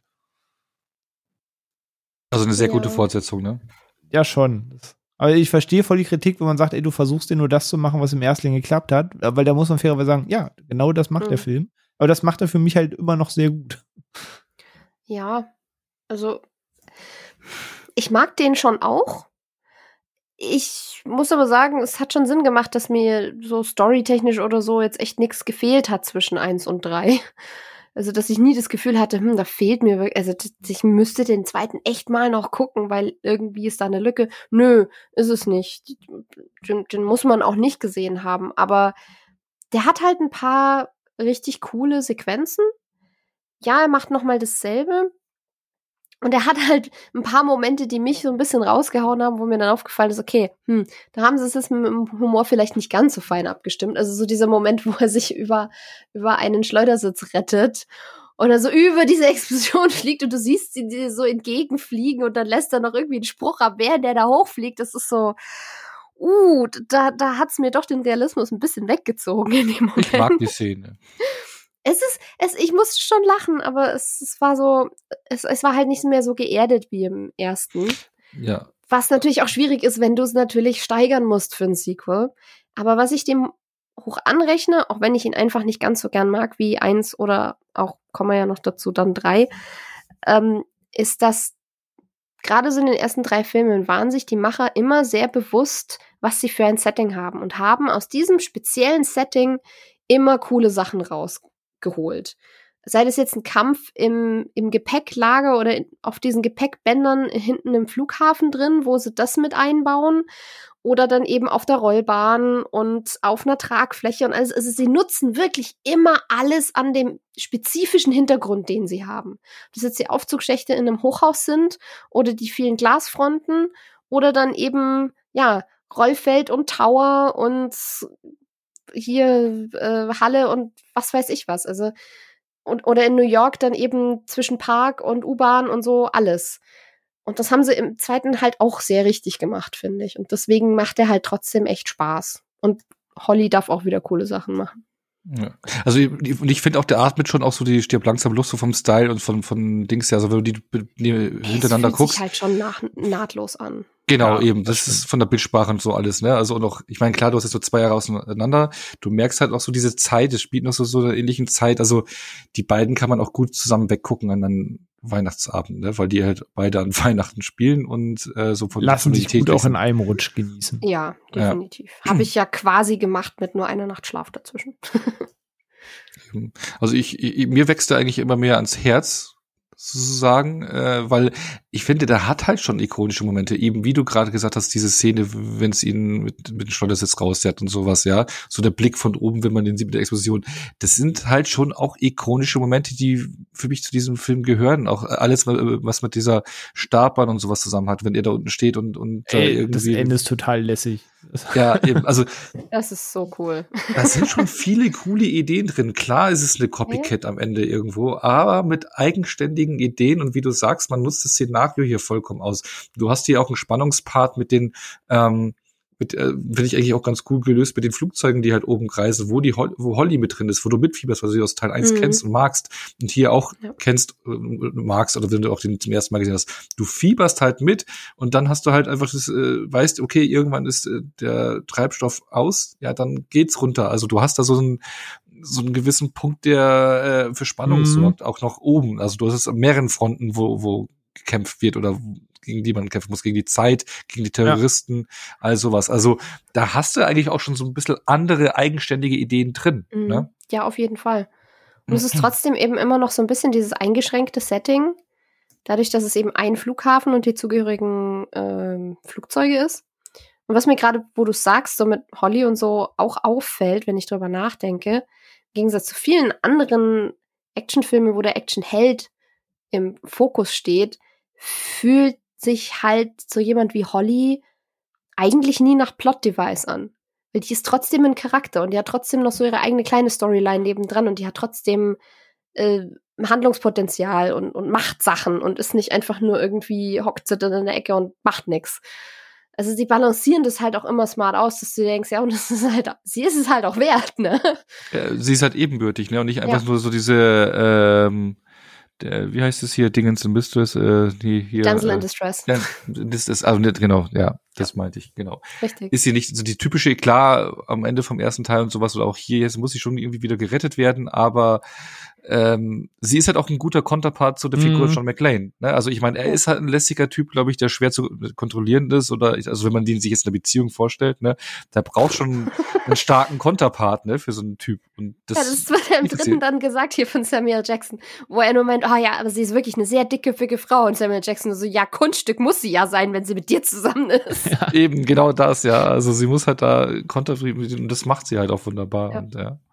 Es funktioniert auch im zweiten Teil. Deswegen, für, für mich wächst der irgendwie immer mehr. Also ich habe ihn ja. mal deutlich schwächer gesehen, aber der hat schon seine Stärken. Ja, ähm, der Antagonist halt nicht so charming, wie es jetzt ein Alan Rickman ist, so dass da reicht ein William Sadler da nicht. Ich, ich glaube, es wäre cool gewesen, wenn man, wenn ein bisschen mehr von, von dem, von den Aktionen eigentlich von Franco Neros Charakter ausgegangen wäre und der da mehr die Hand im Spiel gehabt General, hätte. dem Esperanza, ne? Ja, genau, mhm. weil der mhm. halt schon irgendwie eine ziemliche Coolness hatte. Ja, das stimmt. Aber der war halt leider der Gefangene, der befreit werden musste und da lief halt ja, nicht. Wir müssen auch ganz ehrlich sein, es, es, gibt schlimmere Kritik, als dass du im Schatten deines eigenen Vorgängers stehst. Also, wenn es ja. Stück langsam 1 nicht geben würde, dann wäre Stück langsam 2 auch immer noch richtig krasser Film. So, also der, der muss sich schon nicht verstecken. So, er weiß nicht, hat in Häkchen das, in ganz großen Häkchen das Problem, dass Stirb langsam eins gibt, aber das ja. schmälert den Film halt. Ja, und gerade wenn man drüber nachdenkt, es ist der zweite Teil in der längeren Reihe und der kann, der ist fast auf Augenhöhe mit dem ersten Teil. Das ist jetzt auch nicht so häufig, dass das passiert. Nee, ist korrekt. Das, ja, ja, eben. Lieber so eine starke Fortsetzung, wo du die gleichen Sachen halt einfach nochmal machst, aber eben gut. Und wie du sagst, Bösewicht, ich, ich habe das nie irgendwie als einen Bösewicht wahrgenommen, sondern irgendwie so die Crew als Bösewicht gesehen. Und mhm. ja, das, das stimmt, ja. das stimmt. Und an ein paar Stellen haben sie mich ehrlich gesagt auch gekriegt. Also es gibt ja noch so einen Twist, wo dann einer auch noch als Bösewicht enthüllt mhm, wird. Da saß mhm. ich dann auch dran so, ha, ha, hatte ich nicht mit gerechnet, aber und das, das macht Sinn. aber sehr gut. ja, genau. Da haben sie mich gekriegt und ich bin nicht leicht zu kriegen mit Twists, also von so her. Ach so, ja, wo die, die Army kommt, ne, oder halt die Dings, ne? Mm, ja, der Ausbilder. Ja. ja. Genau, nee, aber kann man sagen, gute Fortsetzung, ne? Ja. Ja, auf, all, auf alle Fälle. Stabile Fortsetzung, ist doch gut. Ja, ich mein, alles auf Disney Plus gerade zu sehen, wer es tatsächlich noch nicht äh, geschafft hat, ja. mal zu sehen oder nachholen aber, will, dank dem genau. Star-Deal. Nicht nur aktuell, glaube ich, sondern für immer, weil Fox ja einverleibt worden ist von Disney genau. und das ja Fox-Filme sind, ne? Genau, richtig. Also ja. damit ist Disney-Filme. Kam, kam, mir sehr entgegen. So konnte ich mir einfach nacheinander. genau, und für Weihnachtsstimmung sorgen die beiden. Ja. Ja, alle Fälle. Nee, ich bin mit der Fortsetzung auch sehr zufrieden. Genau. Und dann hat es aber fünf Jahre gedauert, bis es weiterging. Ne? Ich meine, zwischendrin kam mal Last Boy Scout, ne? aber da ist ja keine offizielle Fortsetzung. Ähm, aber äh, John McTiernan ist zurückgekommen auf den Regiestuhl. Und nach dem ähm, Flughafen haben wir es nun mit ganz New York als Szenario zu tun. Und äh, Bruce Willis ist nicht mehr alleine als John McClane unterwegs, sondern eben mit Samuel Jackson, der äh, ein äh, ja unfreiwilliger ähm, Buddy oder einen unfreiwilligen Buddy-Part äh, hier einnimmt. Also seine Rolle nicht Samuel Jackson. Ich glaube, der wird schon freiwillig im Set gewesen sein. Ähm, Hoffen wir. genau, ich glaube, Samuel Jackson betritt kein Set unfreiwillig. Genau. Und äh, ja, diesmal spielt es nicht an äh, Weihnachten, sondern äh, ja, ich glaube, ich würde sagen so, ähm, in der Sommerzeit ist recht warm und ähm, ja, diesmal hat man sich ein bisschen anderen Kniff ausgedacht und hetzt John McClane mit seinem ähm, Partner durch New York, um ja so äh, kleine Spiele zu spielen. Und Schnitzeljagd. Schnitzeljagd. Man kennt ja so dieses äh, Simon Says, also immer, wenn man. Aus glaub, Kindertagen, ja. Genau, Simon sagt oder befiehlt. Ich glaube, in den Film ist es befiehlt, Simon befiehlt. Mhm. Und wenn man befiehlt nicht, also ist ja dieses Kinderspiel, wenn er sa befiehlt sagt, dann muss man es machen. Und wenn nicht, dann nicht. Mhm. Dann muss man genau zuhören. Ähm, auch das Spiel habe ich auch über den Film, glaube ich, kennengelernt. Ich weiß es nicht. Nee, ähm, auf jeden Fall äh, hetzt er dann John McClane oder wird dann durch New York gehetzt und ähm, natürlich äh, ist dieses Spiel nur eine Ablenkung oder nicht das Haupt, Hauptbestandteil, sondern da gibt's auch wieder ähm, ja diebige Terroristen, die da etwas anderes vorhaben. Genau, und ähm, das ist so das Szenario vom, vom dritten Teil. Wie, wie hat euch das so abgeholt? Ich meine, Sophia, du hast auch den zum ersten Mal gesehen, dann hast du wahrscheinlich auch noch keine Vergleichswerte gehabt. Das ist so ähnlich wie bei mir, ne? dass man ja. sagt, so das, das Konzept vom ersten Teil kannte. Ne? Richtig. Deswegen mag ich den wahrscheinlich lieber, als wenn ich ihn nach den ersten zweien gesehen hätte. Also kann ich mir zumindest vorstellen, dass meine Einstellung ein bisschen anders gewesen wäre, weil ich mag den sehr gerne. Also ich mag den lieber als den zweiten. Ich glaube, wenn ich so ein Ranking hätte, dann wäre das so 1, 3, 2, 4. So, und ich mag dieses Schnitzeljagdprinzip total gerne. Ich liebe Filme, in denen Charaktere nacheinander Rätsel oder Spiele oder sonst was lösen müssen, außer Saw. Die Art von Spiel mag ich nicht. Ähm, aber ich, ich hatte da, ich hatte da echt Laune dran. Ich mag die Chemie zwischen Bruce Willis und Samuel Jackson da drin super gerne. Und dass die sich einfach mega auf den Sack gehen gegenseitig, aber halt beide eigentlich auch so smart sind, einfach verdammt nochmal zu tun, was nötig ist die, ich finde, sie nutzen das Setting New York halt richtig cool. Und ich mag halt auch Jeremy Irons als Bösewicht super gerne. Der ist, er hat eine eigene Coolness. Er ist nicht so dieser, dieser eher White-Collar-Charmante wie sein Bruder, sondern er ist halt, ich hatte vergessen, dass Jeremy Irons mal buff war oder halt so muskulös stand da so dran so, huh, ja, das ist eine Weile her. ähm, und hatte da irgendwie echt, echt Laune mit. Und alles, was sich um Heists dreht, finde ich ja auch immer cool. Und im Endeffekt ist das ja auch wieder noch ein noch größerer Heist. Und, und Props an diesen Film, dass er ausnahmsweise in Hollywood mal richtig darstellt, wie scheiße schwer Goldbarren sind. Das ist so ein Running Gag innerhalb von meiner Familie, weil meine Mom ist Goldschmiedin. Die hat professionell mit Gold zu tun. Mein, mein Papa ist Edelmetallprüfer.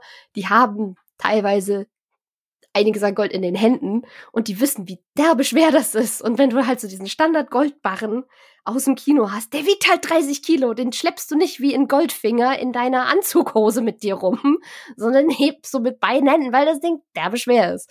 Und das wird halt hier mal so richtig auch thematisiert und das ist ein Plotpoint.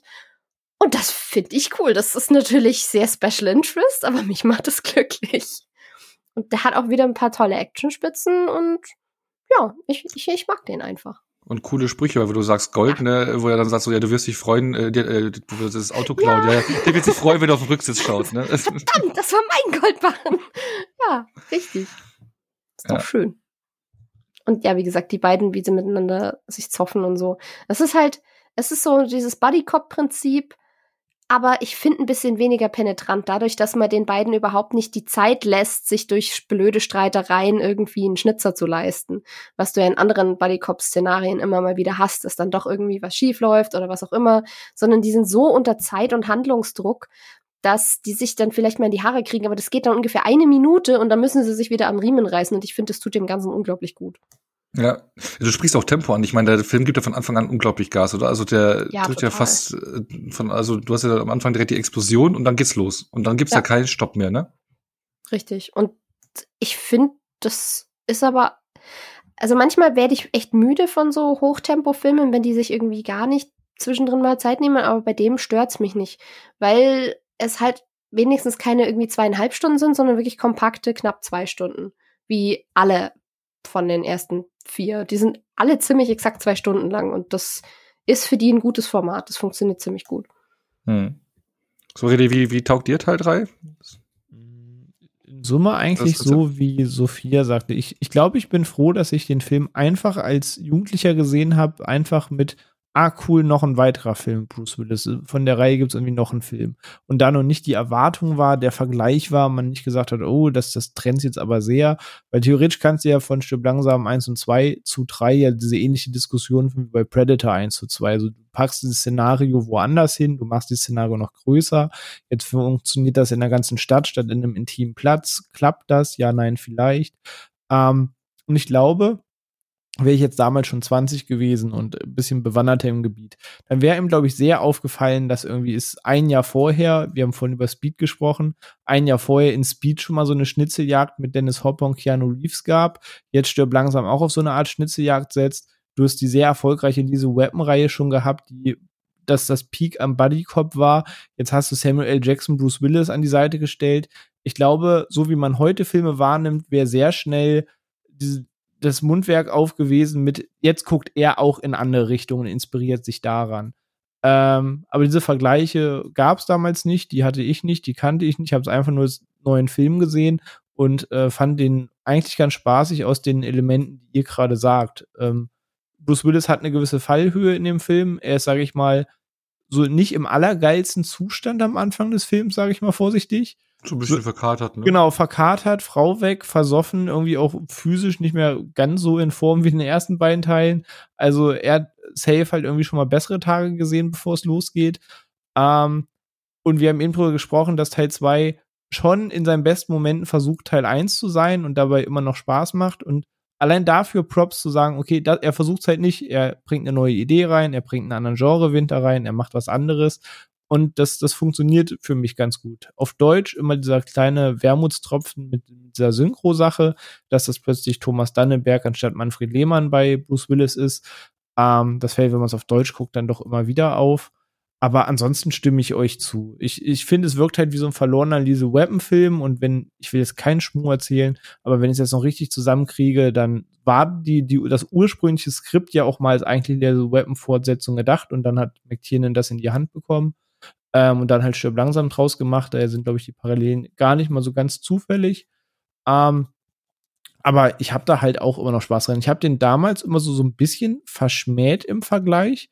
Ähm, aber inzwischen habe ich den eigentlich ganz lieb gewonnen. Also ich musste den noch ein paar Mal über die Jahre gucken und dann einfach als, ja doch, ist einfach ein Buddy-Action-Film, der Spaß macht. Und ihr sagt's halt, der hat ein unglaublich hohes Tempo. Das hält er für mich nicht ganz bis zum Ende. Irgendwann flacht er dann doch ab Richtung Finale. Aber bis zu den Momenten habe ich schon den größten Teil äh, Spaß mit dem Film gehabt. Aber gerade das Opening ist halt schon sehr rasant und es folgt alles Schlag auf Schlag. Und auch diese ungleiche Duo-Sache. Ist egal, ob ich jetzt die eben besprochenen Filme gucke oder ob ich mir jetzt heute noch einen Nice Guys angucke. Wenn diese ungleiche Duo-Sache oder Day Shift haben wir auch mal kurz drüber gesprochen, jetzt mit Dave Franco und Jamie Foxx. Diese ungleiche Duo-Sache funktioniert, wenn sie gut geschrieben ist, bei mir auch sehr schnell immer. Von da habe ich da eh einen Sweet Spot für. Und äh, du machst halt mit Samuel Jackson eh nie was falsch. Also Samuel Motherfucking Jackson, sowas, was willst du machen? Ähm, also von daher, ich sage, ich musste den ein bisschen lieb gewinnen, aber inzwischen mag ich den eigentlich auch sehr gern. Ja, und Sam Jackson, der trägt den Film halt auch immer Alleingang, wenn er, wenn er muss. Ja, wenn er eben. Bock hat. Dann hast du halt Bruce Willis und ihn. Das ist schon. Ja. Stimmt, das mit dem Sprecherwechsel hieß, das hatte ich schon wieder vergessen. Das ist mir im ersten Moment dann natürlich auch aufgefallen, weil das ist tatsächlich auch was, was ich jetzt wieder auf Deutsch geguckt habe, weil hier, ja, Bruce Willis ist halt auf Deutsch. Ging als Ja. Kind los und ist so geblieben. Safe, genau. So halt. Aber ich war dann beim dritten halt auch wieder hin und her gerissen, so, oh, es ist nicht die Standardstimme. Ich bin gerade irritiert. Außerdem spielt Jeremy Irons mit, den will ich eigentlich in OV hören. Hab kurz auf Englisch umgestellt, haben festgestellt, ach ja, Jeremy Irons spricht ja mit einem deutschen Akzent. Okay, ich gehe wieder zurück nach Deutsch. Bei Jeremy Irons auch mal Props, richtig geiler Antagonist. Ich finde, der ist Ja, noch ein bisschen gut. facettenreicher, der ist charismatisch. Finde den wirklich geil als Antagonisten. der hat, der hat eine extreme Energie, die der damit reinträgt. Also auch körperlich, finde ich. Der ist viel, viel, wie gesagt, ich habe den noch nie so physisch erlebt in der Rolle, außer in der jetzt. Das hatte mich tatsächlich ein bisschen überrascht. Auch, dass, dass, der, dass der Bösewicht dann quasi ein Love Interest hat und alles, das ist so, kam so aus dem Nichts für mich. Hat doch eine greifbare Motivation. Also, wenn, Ja. wenn der Twist kommt, wer und was, um was geht's eigentlich, ist er auch nachvollziehbar irgendwie. Also, auch da hat er halt eine Ja. greifbare Motivation und sagst, okay, deswegen macht er dieses Chaos. Und es ist aber auch Ja. irgendwo menschlich, dass ein paar hundert, zig, keine Ahnung wie viel Milliarden dann doch noch ein bisschen schwerer wiegen. Ja. Ich meine so, ja, wir können uns jetzt überlegen, nicht in welches Land wir fliehen, sondern in welches Land wir uns kaufen. Und ich so, ja gut, das ist halt schon ein Wort, ne? Ja, das ist schon krass. Also, wenn ich jetzt mal so ein bisschen reinwerfen darf, wie ich den Film äh, finde, weil ich habe es ja vorhin Oh schon nein. gesagt, das ist Aber ein wir bitten ganz- drum. Ja, genau. Ich habe ja vorhin schon gesagt, dass es ein ganz äh, besonderer Film für mich ist, den ich sehr, sehr häufig gesehen habe, wahrscheinlich mit einer der meistgesehenen Filme von mir. Auch der erste Teil, den ich in der Reihe gesehen habe, der dann auch in dieser Phase gerade war, wo ich mm, mich mehr mit Film beschäftigt habe oder Sammlung intensiviert habe. Und ich liebe diesen Film. Wenn der bei mir flachte am Ende, also das Finale bin ich kein großer Fan von, sobald es mit dem Boot losgeht und dann alles danach flacht für mich leider extrem ab gegenüber alles davor. Weil sonst wäre es für mich halt jetzt leider zwei Final-Runs genau das und das ist eine Spur zu so lang, gut. auch das am Ende mit den Ja. Hubschrauber und bla und Ja, sowas. Das ist alles, äh, das hat für mich nicht gepasst. Wenn das Finale ein bisschen griffiger, knackiger oder passender wäre, wäre es für mich ein 10 von 10 Film. Der Ja. ist für mich fast ebenbürtig mit dem ersten Teil, von dem empfinden, wenn ich den schaue. Eigentlich subjektiv gesehen mag ich den lieber als den ersten Teil. Also 90 Prozent des Films. Ähm, weil es halt auch einfach eine, wo ich ihn wieder gesehen habe, es war eine Freude. Es Mhm. ist keine Sekunde langweilig für mich. Das ist äh, nostalgische Gefühle, die da aufkamen und alles. Und, und, und ich dachte mir so, boah, wie gut ist die Szene und wie gut ist das und sowas, weil da so viele tolle Ideen drin sind, die ja vielleicht auch am Ende alle keine, keinen Sinn machen. Was Flaschentränen und Raketenwerfer. ja, das oder, oder alleine mit diesen Flüssigkeiten und wenn die sich äh, und keine Ahnung, mit diesen Bombenart und also das sind so viele Szenen drin, weil es eben für mich so ein besonderer Film ist, den ich so häufig gesehen habe und der mich schon so lange begleitet. Ja, so Und- nach dem Motto, mit einem Freischaltcode können wir die chemische Reaktion dann aber schon noch stoppen. So, äh. Genau, und ähm, ja, deswegen äh, schade, dass am Ende nicht das Ende nicht ganz super punktet, aber ansonsten bis dahin mit dem hohen Tempo, das Zusammenspiel, wie er schon gesagt hat, auch zwischen Sam Jackson und Bruce Willis ist sehr top und und der hat auch so viele geile äh, Action-Szenen. Also ich liebe es alleine mit dem Taxi, wo sie sagen, okay, wir müssen jetzt so und so viel Blocks schaffen in so drei Minuten. Park. Das schafft man ja eigentlich nicht, ja. Und dann zack durch den Park, ja, okay, dann hängen sie wieder da. Ja, okay, dann hole ich mir jetzt, äh, wo er den Notfall macht, wo er dann den Krankenwagen hinterher Ja, und sowas. Das sind alles so geile Einfälle und äh, und, und jeder hat, glaube ich, auch schon mal das Wassergelonen, Dieses, Spiel dieses Rätsel, ja. das Rätsel Ja. mitgespielt oder kennt es aus anderen Spielen und sowas. Rätsel. Ja. Ja. Oder auch, auch, auch was für, für geiles Foreshadowing er macht. Ähm, ganz am Anfang, wenn er ähm, mit seinem Kater im Einsatzwagen sitzt und dann reden sie Mhm. so lose über Lottospielereien und dann einfach Mhm. wird so fallen gelassen, ja, ich spiele schon seit zehn Jahren meine Dienstnummer. Ne? Mhm. Mit der Marke von meiner Marke, meine Marken-Dingsnummer, also meine Polizeimarkennummer. Und dann später wird es ja auch wieder wichtig und bla, also Naja. ich finde so kleine Details, die dann wieder aufgegriffen werden, das, das, das mag ich einfach. Und ich finde, das ist ein cooles Drehbuch, das keine Zeit zum Verschlaufen lässt, bis aufs Finale. Da, das kann ich ganz mithalten mit dem Rest des Films, aber für mich ist es einer meiner absoluten Lieblingsfilme, den ich so häufig gesehen Ja. habe und ähm, ja, der das ist ein ganz besonderer Film für mich, eben weil der, ich den auch mit einer gewissen Zeit verbinde einfach. Das habe ich jetzt auch wieder gemerkt, wo ich den gesehen habe, wo ich dachte so, pff, ist ja fast perfekt. Bis aufs Finale. Wo es kein Yippie-Motherfucker in, in dem Film gibt. Ja, muss man auch nicht. Man muss sich ja nicht ständig Und zitieren. Schweinenase statt Schweinebacke aus Ja, irgendeinem Happy Grund. Birthday, Schweinenase. Nee, aber ja, muss man auch nicht zwanghaft irgendwas zitieren. Ich meine, das, das Coole an dem Film ist ja, dass er einen eigenen Weg geht, ja. Und, Ja, ähm, safe, das stimmt. Und und dieses Spiel in ganz New York Mhm. auch wirklich ausnutzt und äh, die Bezirke mit der U-Bahn oder auch am Anfang hier in, in war es in Harlem, ne? Und, und Mm, mit, mit dem Schild und so. mit Ja. dem Schild und sowas. Also du, du nutzt das, Mhm. das ganze Szenario komplett aus, ja. Und Ja. Ihnen gelingt Central ganze Park. Schnitzeljagdsbild aber auch. Du, du fieberst mit und nimmst das ab. Also das, in dem. Moment, wo Ja. das greift, ähm, funktioniert auch alles danach. Und halt auch wieder coole Charaktere, also auch abseits der Hauptfiguren, um die sich so dreht. Also ich fand es zum Beispiel super cool, gerade so innerhalb von der Reihe selber, war es dann super erfrischend zu sehen, dass McLean hier ausnahmsweise mal mit Polizistenkollegen arbeitet, die verdammt nochmal kompetent sind und wissen, was sie tun und die nicht die ganze Zeit ausbremsen. Nicht so wie diese zwei FBI-Dudes im zweiten Teil da, Ja, genau. die ganz so smart waren. sondern, sondern die wirklich kooperieren und die wirklich einfach verdammt kompetent ihren Job machen, die da die Kinder professionell rausholen, evakuieren und so weiter und so fort. Halt so, äh, gerade um ähm, Graham Greene spielt den, den zweiten, der ist ein Native Actor und dann, ich habe den Namen vergessen, von, der den, den Chief spielt, den Polizeichef quasi, mit, mit der deutschen Stimme von Higgins aus Magnum. Solche Sachen merke ich mir dann wieder. Aber das ist halt cool zu sehen und die sind super sympathisch und wenn die nicht so, ja, so bodenständige Charaktere selber wären, dann würdest du da auch nicht so mitfiebern, weil wenn es wieder Arschlöcher wären, dann hättest du auch keinen Bock drauf. Und ja, auch um den Bösewicht rum hast du auch wieder coole Leute, die halt dann auch so quasi Mini-Boss-mäßig in Anführungszeichen dann nochmal hier sich John in den Weg stellen und Zeus und auch so, so bis hin zu den kleinen Nebencharakteren, so dieser, dieser äh, Lastwagenfahrer, den er dann anhält und mit dem er dann dieses Stück da mitfährt und über den Ja. er dann rausfindet, so ja, okay, das geht in Präsident, diese ja. Tunnel rein und der dann spontan weiß, wer der 21. Präsident ja, war und so.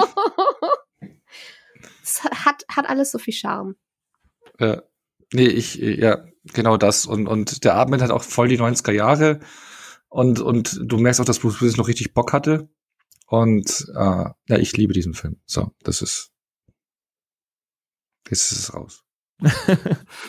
es klang aber auch nach einem sehr ehrlichen Liebesbrief. Das fand ich sehr schön. Man merkt immer, wenn du so eine, so eine Inbrunst für einen Film hast, die noch so einen Schritt mehr geht. Das, das war auch letztens bei S so der Fall, wo ich denke, okay, ich wusste, du magst den, ich wusste nicht, dass du so dafür brennst, aber, aber du, du sprühst dabei auch dann immer die Begeisterung aus. Das finde ich immer sehr charming. Ich werde nie nicht Freude dran haben, wenn Leute wirklich leidenschaftlich über ihre Lieblings-Irgendwas reden. Das stimmt, ja. Seien es jetzt Filme, Musik oder sonst irgendwas. Ich höre da super gerne zu. Gehe ich komplett mit. Nee, aber es ist halt auch ein ganz besonderer Film für mich. Zwar kein Weihnachtsfilm, aber ähm, ja.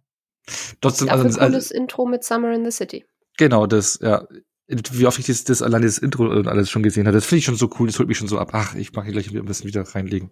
Nee, aber es ist halt auch so wie, wie, wie auch mit der Cage-Trilogie oder sowas, Con Air Face Off und, und The Rock, die waren auch damals so, kurz danach habe ich die geschaut und sowas. Das waren so Filme, die mich geprägt haben, actiontechnisch dann nach den 80er Jahren Streifen.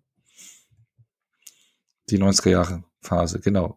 Aber jetzt äh, hatten wir ja fünf Jahre Pause, ne, zwischen Teil zwei und Teil drei und dann danach waren zwölf Jahre Stillstand, ne, was die Reihe betrifft. Ich meine, es gab aber immer lange äh, Jahre Gerüchte, weil vor allem hat sich ja auch verschoben, weil Ende der 90er Jahre ja, glaube ich, Bruce Willis mal gesagt hatte, er, er möchte raus aus dem Action-Bereich und, und das eher so ins ernstere Fach wechseln. Ne? Also so habe ich es noch in Erinnerung. Deswegen hat er auch so Filme wie The Sixth Sense oder sowas gemacht und ähm, wollte nicht mehr der Actionstar sein. Ähm, was er dann, dann doch wieder geworden ist. Ähm, und zwar zwölf Jahre später, 2007, kam Stirb langsam 4.0. Ne? Und ähm, ja, zwölf Jahre sind eine lange Zeit. In der Zeit kam 9-11, in der Zeit war ein Millennium, äh, ähm, was ja dann auch technisch so ein bisschen für äh, komische Zukunftsszenarien gesorgt hatte, wenn man alles an die Jahrtausendwende denken. Ne? Und ähm, das sind so Themen, die ja in der Zeit passiert sind, die man dann hier aufgegriffen hat und äh, in ein Konzept gepackt hat, das ja jetzt, wir hatten ja, wir hatten den Hochhaus, wir hatten Flughafen, wir hatten das New York und jetzt haben wir so im Prinzip so die Ostküste im vierten Teil, äh, wo es zur Sache geht. schon das ganze Land. Also es geht ums ganze Land, aber unterwegs sind sie in der Ostküste, ne? Glaube ich nur. Ja, aber sie standen ja zwischendrin. Also ich meinte, sie sind so Ja, Washington. doch, es geht ja eigentlich um Washington und so Baltimore. weiter los, weil der Typ, der Bösewicht ja eigentlich aus dem Pentagon kommt und Genau. so genau spielt ja schon eher primär in dem Gebiet, das stimmt. Genau, das das ich. Kapitol nicht an der Westküste. Ich quali disqualifiziere mich gerade wahrscheinlich komplett mit meinen Erdkundekenntnissen, die nicht vorhanden sind. Das Kapitol ist doch in Washington. Ja, aber Washington DC. Ja, meine ich Ja. ja. Ja, aber das ist doch. Ostküste. Stimmt, das ist Ostküste. Oh Gott, ich habe Osten und Westen verwechselt. mm, genug Deswegen- rum für heute. Genau, und die fahren ja von da aus mit dem Auto irgendwie Wow. rum. Ich weiß jetzt nicht, ob ich, kann ich wahrscheinlich falsch sagen, Baltimore oder ir- irgendwo fahren die dann noch hin, das ist alles da in der Ecke. Also die sind, glaube ich, so in der Ostküste unterwegs. Ja. Aber klar, es geht ums gesamte Land eigentlich die Gefahr. Aber ich meine, dass als Szenario sie nur in der Ostküste unterwegs sind. Genau, und jetzt hat man halt hier so einen Hacker oder also äh, einen Hacker als Bösewicht mit einem Hacker-Team, Mhm. die ja so einen Fire Sale durchführen, so heißt es, äh, indem sie ja verschiedene nach und nach ähm, Organe des ganzen Staates äh, auseinanderbröseln lassen. Also was heißt die Versorgung und alles mögliche nach Verkehr, Verkehr, genau. Elektrizität und so weiter. Genau, nach und nach, genau. Und ähm, ja, und Bruce Willis da reingerät, weil er einen Hacker von A nach B fahren sollte, der diesen Hacker-Team zugespielt hatte, unwissentlich und nun auch eliminiert werden soll. Und ähm, ja, da gerät er rein und äh, ja, dieser Hacker, den er beschützen soll, wird gespielt von Justin Long. Auch ein Name, glaube ich, der äh, nicht alle freudestrahlend zurücklässt, wenn sie ihn über eine Casting-Liste sehen, glaube ich, für den Film. Also ich habe schon ziemlich viel Negatives gehört, was, was Leute so Vorbehalte haben, wenn der im Film dabei ist. Genau, aber der, der spielt jetzt seinen Sidekick. Und ja, Bruce Willis, der ähm, etwas antiquitierter unterwegs ist, äh, soll jetzt in diesen Hightech Terroristenanschlag ähm, mal wieder den Tag retten. Und da spielt der Film ja auch ein bisschen mit. Und als äh, Bösewicht als Oberhacker hat man halt Timothy Oliphant am Start. Genau. So das ist so die Ausgangssituation. Ähm, ja wie wie wie findet ihr allein das Setting jetzt so Setup an sich zu sagen okay jetzt geht's Richtung Hackerangriff äh, Tech-Angriff und ähm, alles noch ein bisschen größer von vom vom Volumen her. Hm. Hm. Ich, ich tue mich bis heute da sehr schwer Hm, mit. nee. Also ich, ich finde den Aufbau eigentlich ziemlich cringe und das damals schon, als auch heute noch, weil es so, ja, Hacker und Computer ist gerade in und vor, vor sieben Jahren haben Leute Matrix gefeiert und jetzt hast du so, so krassen Hackerman irgendwie als Bösewicht und Cyberterrorismus wird ganz groß geschrieben und das wird im Film dann teilweise noch in Form dargestellt, wo du als halbwegs affiner Mensch in so einem Metier dann da sitzt und denkst, Alter, das ist nie euer Ernst. Ähm, also ich finde allein der Aufbau und die Idee plus dieses, jetzt ist John McClane in einer Welt, die er nicht mehr so richtig versteht, um diese Gags zu machen, du bist zu alt dafür und so. Das, das hat mich, kann ich schon mal sagen, so dieser ganze Grundaufbau hat mich schon mal nicht so ganz abgeholt gehabt. Und dann Ja, kommen noch so ein paar Problemchen, über die wir sicher gleich dann noch näher sprechen. ich meine, du hast ja auch beruflich ja so ein bisschen mehr Einblick in die Thematik, ne? Äh, Genau, Und da- genau. Vielleicht, vielleicht noch äh, Administrator geprägt, aber ja, ich, ich fand das alles ein bisschen cringe. Leider auch heute. Hm. Okay. Und Sophia, bei dir hat dich das abgeholt oder bist du da eher bei René? Ja, schon so ein bisschen. Vor allem, wa- was mir mehr aufgestoßen hat, so mit nach diesen zwölf Jahren, war halt der Stilwechsel. Weil das nicht mehr so schön aus einem Guss ist wie die ersten drei. Natürlich nicht, weil in zwölf Jahren ändert sich die Filmlandschaft und es sind andere Sachen innen, sage ich jetzt mal, von, von der Stilistik. Und du merkst halt einfach dieses, diese krassen Farbfilter, dieser krasse Grünstich teilweise, dann diese heftige äh, krass rauspoppenden Farben äh, in Tagesaufnahmen und so, wo du dann halt irgendwie so an den ersten Transformers oder so denken musst, stellenweise, das ich halt damals schon hässlich fand. Und das hat mich dann ein bisschen gestört. Und ja, die Thematik ist halt auch so ein bisschen, es ist halt so weit abseits von dem, was irgendwie für einen John McClane funktioniert und das dann perman permanent bewusst anzusprechen, macht's nicht zwangsläufig besser und ich komme jetzt nicht vom vom ITler aus hin, aber aus der Nerd-Sicht, weil ich meine, die werden ja halt auch wie diese typischen Kellerkinder unsozial, wahrsten kriegen quasi. kriegen Ja. keine Mädels ab und verkriechen sich nur in ihren Nerd-Sachen mit Star Wars und was weiß ich was. und beim anderen stehen die Terminator und Superheldenfiguren rum und das ist ja aha. Neun so von zehn lustig. Hacker immer. Ja, ey, und jeder Nerd und die sind ja alle so sozial komplett inkompetent und so. Oh, oh, ich weiß, ich meine, damals war das noch so die Darstellung, aber das hat sich halt auch so hartnäckig gehalten, dass es heute teilweise immer noch so ist und ich mochte dieses Klischee nie und ich fand es nie lustig in irgendeiner Form. Und das ist dann so für mich der Cringe-Moment, wo ich sage, oh, brr, Leute. Aber, aber ich bin bei, bei einer Sache volle Kanne bei dir, was den Look betrifft. Ne? Also das ist auch das, was mich jetzt auch im Rewatch, wo ich dachte so, boah, das passt nicht in die Reihe. Und Furchtbar die, überblendet irgendwie. ja, ja, ein ganz furchtbarer Look, dieser 2000er Look halt einfach, so Ja, dieser, ne, ähm, klar merkt man, dass man muss auch mit der Zeit gehen, aber das ist auch so der Punkt, wenn du die Filme jetzt am Stück guckst, wie, wie Teil 4 sich befremdlich auf einmal Ja. anfühlt. Ne? So, Mhm. Ja, Wie Und, gesagt, ich habe ja äh, zwei, drei, vier heute in einem Rutsch geguckt und das, der sprang dann schon böse ins Auge. Ja. Ich meine, zwischen Teil 2 und 3 waren fünf Jahre, aber die merkst du jetzt nicht so krass, ne? Ich meine, gut, da hat er noch mehr Haare auf dem Kopf, hat er jetzt bei Teil 4 so gar nicht mehr, ne? So einen Punkt, der da reinspielt, aber ja, aber ich merke schon, so das Setup und auch Look haben euch nicht so abgeholt, da bin ich äh, voll mit dabei. Also ich fand es damals auch irgendwie so, hm, also nicht für Jubelstürme bei mir gesorgt, ne? Ja, und dazu kommt dann dieser Look. Und ähm, wie war denn so euer Eindruck? Also jetzt beim Rewatch finde ich, war das jetzt, ging es nur mir so, weil ich es auch kaum woanders gelesen habe, aber irgendwie wirkt für mich Bruce Willis hier recht bocklos. Also er rennt irgendwie wie so ein, äh, ja, so einfach durch Szenario so, haut mal ein paar One-Liner raus, die im Drehbuch stehen, Ja. aber so richtig da ist er nicht, oder? Ich finde auch noch, ähm, mache ich den Bogen noch ein bisschen größer. Ein Jahr später kam noch ein anderer Film, den man gern verleugnet, und zwar Indiana Jones 4. Und beide Filme folgen irgendwie bis zu einem gewissen Teil einer sehr ähnlichen Formel, weil du hast eigentlich einen alten, abgebrannten Helden, der mal cool war. Du stellst ihn Sidekick an die Seite, den eigentlich niemand leiden kann. Das war bei dem einen Shia LaBeouf, hier war es dann Justin Long. Und dann rattern die irgendwie ihren Stiefel runter und alles hat einen Look, der befremdlich wirkt und nichts klappt mehr so richtig. Und für mich schwimmen diese beiden Filme irgendwie mal sehr gemeinsam in einem Fuhrwasser und sind ironischerweise halt auch mit nur einem Jahr Unterschied erschienen. Ähm, weil genau das Problem habe ich halt auch. Er war halt da und ich finde, Bruce Willis hat noch, er nimmt sich irgendwie selbst auf den Arm, aber er hat noch mehr Biss, als ich ihm zugetraut hätte, aber er spielt eine bessere Rolle in einem schlechteren Film. Also vielleicht hätte er mir so, wie er spielt, auch noch in einem anderen Film besser gefallen und dieses, haha, ich verstehe die digitale Welt nicht mehr, da schüttel ich halt immer den Kopf, weil dieses, ja, okay, er ist zu alt dafür, verstehe ich. War in Lethal Weapon schon lustig, dass Danny Glover auch mal zu alt dafür war.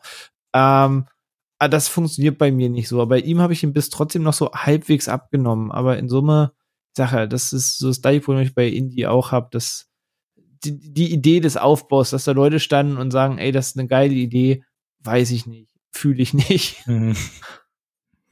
So viel Ja. wird für dich, Bruce Willis, hier gewirkt, so. Auch ganzes Eck lustlose. Ich meine, sie haben den Charakter halt auch noch mal ein Level runtergeschrieben. Ne? Im dritten hat er schon viel Stress dann gehabt mit Familie Holly, was weiß ich. Und das hat man ihm angemerkt, aber jetzt im vierten haben sie es ja dann wirklich komplett quasi so einmal in die Tonne gekickt. So nach dem Motto, alle Beziehungen sind irgendwie am Arsch und geschieden und die sind das und jenes. Und ich denke, muss. Ich weiß nicht, ich find's irgendwie, ich, ich bin so ein bisschen dieses Klischees überdrüssig, dass so ein Actionheld nur grumpy und äh, ein bisschen abgehalftert sein kann, wenn auch Familie und so alles kaputt ist. Es reicht nicht, dass es ihm auf den Sack geht, dass er permanent die Welt retten muss. Nein, er muss auch noch einen, kaputt, also einen kaputten Haussegen haben. Ich denke, mein, lasst ihm doch wenigstens das. Und vielleicht haben sie das auch so geschrieben, um das ein bisschen abzufedern, dass Bruce Willis einfach nicht mehr so viel Bock hatte. Ich finde es, glaube ich, ich habe es nicht so krass empfunden wie ihr, glaube ich. Vielleicht hat er auch einfach weniger Bock gehabt, mit Justin Long zu spielen. Das kann ich auch man so eine- verstehen. das, das ist Wenn man auch so eine ein Figur Punkt. an die Seite gestellt bekommt, dann hatte, hätte ich auch keine Lust, ehrlich gesagt. Weil der Charakter ist echt saunervig, muss ich ehrlich sagen, an den meisten Stellen. Da stimmt halt auch nichts von der Chemie. Aber ich will den jetzt auch nicht komplett abwatschen. Ich finde den halt, ich finde den halt ziemlich egal. Mhm. Was Ja. teilweise pff, im Zweifelsfall womöglich schlimmer ist als schlecht. Aber ich, man kann den schon hat immer noch die angucken. Helikopterszene. So. Die ist gut, ja. Die, Die die gebe ich ihm, die ist auch handgemacht, da gibt's cooles Making-of zu, das ist alles nice. Dass da auch Das einen erfahren richtig, ich auch dran. Was? dass denen da auch einen so richtig die Düse ging, weil sie hatten exakt einen Versuch, sie hatten einen Helikopter bekommen, den sie crashen dürfen und nichts an der Szene durfte schiefgehen. Das ist spannend anzugucken, das macht auch Spaß, das umgesetzt im Film zu gucken.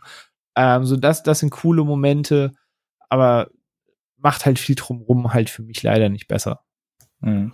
Ja, Ich finde halt dadurch, dass der Plot so unkonkret ist. Also ja, das war halt auch damals krass in, weil das halt auch so ein bisschen die Ängste waren, die sich entwickelt haben. Ich meine, in- gerade so in Actionfilmen und so merkst du ja immer, was, was für Sorgen beschäftigen ein Land oder Mhm. generell die Menschen in dem Moment. Und du hattest halt noch dieses Post, diesen Post-9-11-Schock, wo man da an Angst hatte, was passiert, wenn das System kollabiert, wenn wir plötzlich nicht mehr die Möglichkeit haben, dass man uns rettet, wenn es nötig wird, weil halt Infrastruktur oder was weiß ich was weg ist. Und dann gleichzeitig noch die neue digitale Bedrohung und so weiter. Genau, Das ist genau. Cyberkriminalität, der neue globale Ja, ja. Terror. Ne, das, Das, das, ist ein, das ist ein interessantes Kind seiner Zeit, wenn man es vor dem Hintergrund betrachtet. Aber es macht halt einen Actionplot, gerade für einen Actionhelden, der immer sehr persönliche Settings, sage ich jetzt mal, hatte, ist es halt leider sehr schwammig. Und das macht dann den Bösewicht leider auch ziemlich schwammig, finde ich. Weil der nicht so konkret Hand anlegen kann. Weil ja, der kann selber rumtippen auf dem PC, aber das ist halt irgendwie nicht cool. das ist halt irgendwie zum Angucken und Inszenieren nicht sonderlich spannend und ich liebe Timothy Oliphant. Ich habe mich super gefreut, als ich gesehen habe, ach, der spielt da mit. Ach, der ist der Böse. Ach, das ist ja cool. Das freut mich ja. Und Okay. Mann, war der da noch jung, aber das irgendwie kriegt er halt echt nicht viel zu tun in der Rolle. Der Bösewicht macht halt irgendwie nix. Und das ist echt schade, weil Timothy Oliphant kann echt gut schauspielern. Echt? Eigentlich. Ja. Ich glaube, ich habe die falschen Filme mit ihm gesehen, weil äh, Stirb langsam 4 hat für mich ein bisschen das Problem, was eigentlich diese Reihe begründet hat. Irgendwie zur falschen Zeit am falschen Ort. Problem ist, in Stirb langsam 4 waren für mich irgendwie sehr viele Personen zur falschen Zeit am falschen Ort, weil A, du hast in der Regie Len Wiseman. So, Mhm. der Typ hat einfach die ersten beiden Underworld gemacht. Da kann man als Guilty Pleasure drüber streiten, aber der Oberkracher ist das jetzt auch nicht. Dann hat er Stirb langsam 4 gemacht. Mhm. Dann durfte er nochmal an Underworld ran. Und dann wurde er schon nur noch für TV-Serien, Episoden oder Drehbuchschreiben verdonnert. Und dann war es das auch schon wieder mit ihm. Und den fürchterlichen neuen Total Recall hat er auch mit verbrochen. Stimmt, den hat er auch mit verbrochen und das war alles nicht so geil. Das So, nehme ich ihm übel. so, dann haben wir Justin Long. So, der Typ ist für mich auch einfach, weiß nicht, das personifizierte Ed Hardy-Shirt. So, der ist einfach eine komplette Nullnummer für mich. Lauch. So, ich muss ihm zugestehen, meine Freundin hat mir irgendwann vor Jahren einmal so, ein, äh, so eine Komödie gezeigt, Shit, die Highschool GmbH. Ich gebe zu, da musste ich wirklich lachen. Das, das war smart. So, das, das stehe ich ihm auch zu, die Props kriegt er. Aber egal, ob jetzt stirbt langsam Vier, Drag Me to Hell, Old Dogs, oder was ich noch gesehen habe, ich kann den Typ zu 90 Prozent einfach nicht leiden. Ich will dem nicht zugucken. Und von Timothy Oliphant habe ich halt nur damals die Hitman-Verfilmung gesehen, die auch einfach richtig scheiße ist und stirbt langsam vier. Und nach den beiden Filmen war der Typ für mich auch einfach komplett durch. Das heißt, ich habe irgendwie so ein Ensemble an Leuten, wo ich eigentlich hoffe, die nie in irgendeinem Film zu sehen. Und dann ist da mittendrin dieser komische Look um Bruce Willis. Dann denke ich mir, ja, ich habe eine richtig komisch übertriebene Szene auf der Autobahn mit dem Jet, die kann man geil finden. Ich habe diese Helikopter-Szene, die ist geil. Aber ich sage ja, da sind, da sind für mich zu viele Leute zur falschen Zeit am falschen Ort. Das, das will alles nicht greifen, nicht funktionieren, nicht. Hm. Das klingt jetzt nach eins von fünf größter Scheißfilmen. So schlimm ist es noch nicht mal. Man kann den immer gucken und sagen, ja, mein Gott, habt da mal eine Action-Szene gehabt. Aber dem Film wird's besser tun, wenn er einfach losgelöster Actionfilm 3000 wäre und nicht stirb langsam 4. Ja, ja, das tut Und- ihm halt echt weh, die, dass er da so die, die Vorgängerlast mit sich rumschleppt. Ja. Und also ich finde es ich find echt interessant. Ich meine, Timothy Oliphant ist halt kein Actionstar in dem Sinne. Das hätte ich auch nicht erwartet von ihm, aber man hätte ihn ja vom, vom den Sprüchen oder was auch immer her einfach smarter schreiben können. Weil was er hat, arbeitet damit, finde ich. Ich mag, ich liebe ihn halt wirklich bis zum geht nicht mehr in äh, Santa Clarita Diet, also der Zombie-Serie Mhm, auf mhm. Netflix, die so einen ganz, ganz großen Softspot für mich hat und die ich immer verteidigen werde. Und da spielt er einfach so toll auf und ist so lustig, aber auch so liebenswert. Und das Charisma hat er halt. Aber du musst ihm halt auch ein Drehbuch geben, mit dem er arbeiten kann. Und da, da hapert's halt bei Stirb langsam vier durchaus. Ich muss übrigens kurz eine Lanze brechen oder so, so, so halbherzig eine Lanze brechen, stellvertretend für Phil, der ja nicht da sein kann. Ähm, der mag den. Also nicht im Sinne von, der ist voll unterbewertet, sondern im Sinne von, für ihn ist der nicht so dieser Super-GAU, den viele draus machen, sondern er findet den einfach gut guckbar. Genau, ja, das, das hätte ich jetzt auch noch reinwerfen auch wollen. Genau, also laut Letterbox-Bewertungen ist es auch der zweitbewert, zweitbestbewerteste Teil aus der Reihe. Was? Mhm. Okay, das ist Besser crazy. Als zwei und drei? Mhm. How? Also laut ja, Letterbox, ich, mein, ich, weiß jetzt nicht, wie man die Bewertungen jetzt einordnet Schiebung. und bla. Ne, haben, genau, nee, aber laut ich, Meinung. ich kann da dafür natürlich noch was in der nächsten Folge was selber dazu sagen oder so. Nee, aber ich kann so sagen, laut Fakten was er eingetragen hat bei Letterbox. Ich meine, manchmal kann es ja auch sein, du hast einen Film vor zehn Jahren oder fünf Jahren eingetragen und dann den anderen da und siehst es hm. nicht im Kontext. Zur richtigen so, ne? Zeit ne? am richtigen Ort. Genau. Ähm, aber, Die Tagesverfassung macht auch was aus. Also, genau. Ähm, wissen wir alle. Nee, da hat er den gut bewertet mit dreieinhalb von fünf. Ähm, den vierten Teil. Und die, mhm. Teil zwei und Teil drei mit drei von fünf. Okay. Ja. Und das hm. ist halt, würde ich es als besser bewertet sehen, genau. Ja, ja. ja. Zwei und drei, drei von fünf? Egal, egal. Aber bei kann Teil 1. Dann, kann er sich dann nächste Woche richten. Genau, bei Teil 1 ist er auf unserer Seite, da hat er 5 von 5 gegeben. Aber, nee, genau. Mit der Mediendruck gewonnen. nee, ich meine, wenn der jetzt auf Platz 1 noch gewesen wäre, das wäre doch mal eine krassere Nummer gewesen. Teil 4. Nee, also er, er, verteidigt den jetzt auch nicht mit Zähnen und Klauen, aber ähm, ich meine, der hat ja auch manchmal, wenn, wenn man jetzt noch den, über den wir nicht reden wollen eigentlich außen vor lässt, wird der ja von einigen auch gehandelt als so das absolute Verbrechen an der Reihe, bla bla. Aber das ist er halt auch nicht. Er ist halt so ein, nein, nein. ein etwas belangloserer Ausklang für die Reihe, aber nicht so ein, ein, Schlag ins Gesicht, wie sich jetzt für mich zum Beispiel Leben in Indiana Jones 4 angefühlt hätte oder so. Genau, und so wie sie es auch besprechen. Also es ist noch ein okayer Actionfilm, dann halt ein schwacher Stirb langsam Film, so würde ich es halt ungefähr sagen. Ja, ja, und da, da gehe ich mit.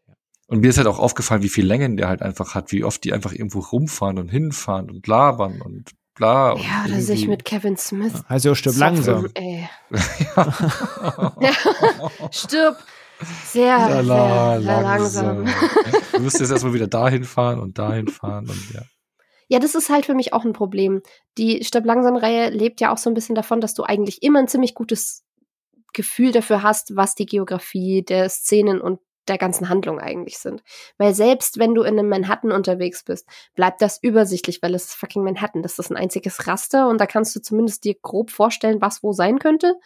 Und dann bewegen sie sich ein Stückchen aus New York raus und dann hast du halt auch einfach so, du hast diesen Tunnel und du hast diese Interstate und das ist alles, es hat irgendwie alles eine Logik und man hat immer ein Gefühl dafür, was der Ort ist. Und es ist meistens eben auf sehr kleine Skala. Also relativ, ja, vom Maßstab her halt nicht so über die ganze Karte verteilt. Und hier ist es jetzt plötzlich, dass wir so einen Roadtrip durch keine Ahnung wo haben überall. Und man fährt hierhin und dorthin und ich habe überhaupt keine Ahnung mehr, wo auf der Landkarte wir eigentlich sind. Und es ist mir eigentlich auch egal. Und ich finde, das sollte bei einem Stab langsam eigentlich nicht entstehen, das Gefühl. Hm. Fühle ich ja. Ja, und dann würde ich sagen, hab noch ein paar Sachen so. Ich meine, immerhin der Wortwitz zum, beim deutschen Titel 4.0 ist. Ja, ja. Weil damals kam ja 2.0 mhm. Internet Web, Web 2.0 auf und ja. Schon wieder 4.0. Das hab ich, hätte ich jetzt überhaupt nicht gerafft. das wäre an mir total vorbeigegangen. Also es war damals so ein Begriff Internet 2.0, so die, der nächste Schritt. Mich würde jetzt noch interessieren, hat es, weil ich zu ihm ja gar keinen Bezug in dem Sinne habe, aber hat es für euch damals irgendwie was bedeutet, dass da Kevin Smith noch mit rumgammelt in dem Film? Also ich bin ja schon Fan von Kevin Smith damals gewesen oder von vielen seiner Filme mag ich auch jetzt noch. Also mhm. ähm, aber äh, für mich hat er irgendwie da nicht in den Film reingepasst, weil ich dachte so, Kevin Smith ist halt so mhm. für mich so Comedy-Dings ja. gewesen und, und ich feiere halt lieber Dogma und Chasing Amy oder sowas. Und korrekt, korrekt. Ähm, und da passt es. Also für mich war das wirklich so ein spürbarer Cameo. Ja. Und nicht mhm. irgendwie so eine ja. Rolle, die er spielt. So Kevin Smith kann, wenn er will, so ganz selbstironisch diesen, diesen quasi dicken Übernerd spielen, so, und er hat auch selbst damit so ein bisschen kokettiert und sich ist auch oft noch selbst auf die Schippe genommen. Ähm, von daher war das schon ein witziger Gag, aber so richtig gebraucht hätte ich den halt auch nicht. Ah. Ja, nee. Also ich habe nicht so den persönlichen Bezug, aber ich habe halt das Metawissen dazu, dann sage ich jetzt mal. Und ich habe auch dran gesessen, mir gedacht, das, das ist jetzt irgendwie merkwürdig. Irgendwie passt das organisch Nee, überhaupt nee. nicht Nee, zusammen. nee, nee. Also das hatte ich damals auch schon merkwürdig gefunden. Und obwohl ich zu dem Zeitpunkt Fan seiner Filme war. Also Dogma hat mich da zum Fan Mhm. gemacht, ja. Ja. Ähm, genau. Aber ja, das war aber, ich meine, wir sind das ist noch ein okayer Film, ne? Darauf können wir uns alle einigen, ne? Ja, ist ich sage, okay. ich, ich gebe ja offen zu, es klang bei mir alles zerstörender oder negativer, als ich es meine. Es war einfach nur im Kontrast der ersten drei, war das ja also, hm. Ja. aber wie ihr sagt, ohne dieses Branding ist jetzt die Stirb langsam Fortsetzung nach vielen Jahren, wäre ich da auch versöhnlicher mit. Also Onno hat es perfekt gesagt. Es ist äh, wahrlich kein guter Stirb langsam Film, ist immer noch ein solider Actionfilm. Also ist jetzt keine Zeitverschwendung, man heult jetzt nicht seinen zwei Stunden hinterher. Genau. nee, und, und, und verraten tut seine Reihe jetzt auch nicht irgendwie. nee. Nee, Es ist halt ein äh, bisschen müde einfach, aber das ist auch nicht der Weltuntergang. nein, Also ich meine, das ist ein gut, guter Abschluss der Reihe, ne? weil ich glaube, von Bruce Willis wird es kein Film mehr kommen, weil er ist äh, die Schauspieler aufgehört und dann beenden wir die Folge und ja. aber, das wäre ein gutes versöhnliches noch- Ende. Ende des, Ende Wir wissen auch Podcasts. 15 Jahre später ist Justin Long immer noch eine Pfeife und dann damit genau, können wir es auch. ein, ein guter Tag aufzuhören, ne? Aber ähm, nee, aber dann kam ja noch ein guter Tag zu sterben, ne? 2013, sechs Jahre später, äh, der fünfte stirbt langsam Film. Hä? Was hast du gesagt? Ich habe den nicht gehört. Genau, und äh, nachdem wir, wir haben ja schon die Steigerungsformen jetzt gerade gehabt und ja, dann ging's jetzt im fünften Teil, ähm, also wir haben ganz vergessen, dass ja im vierten Teil ja auch ähm, seine, seine Tochter mitspielt, gell?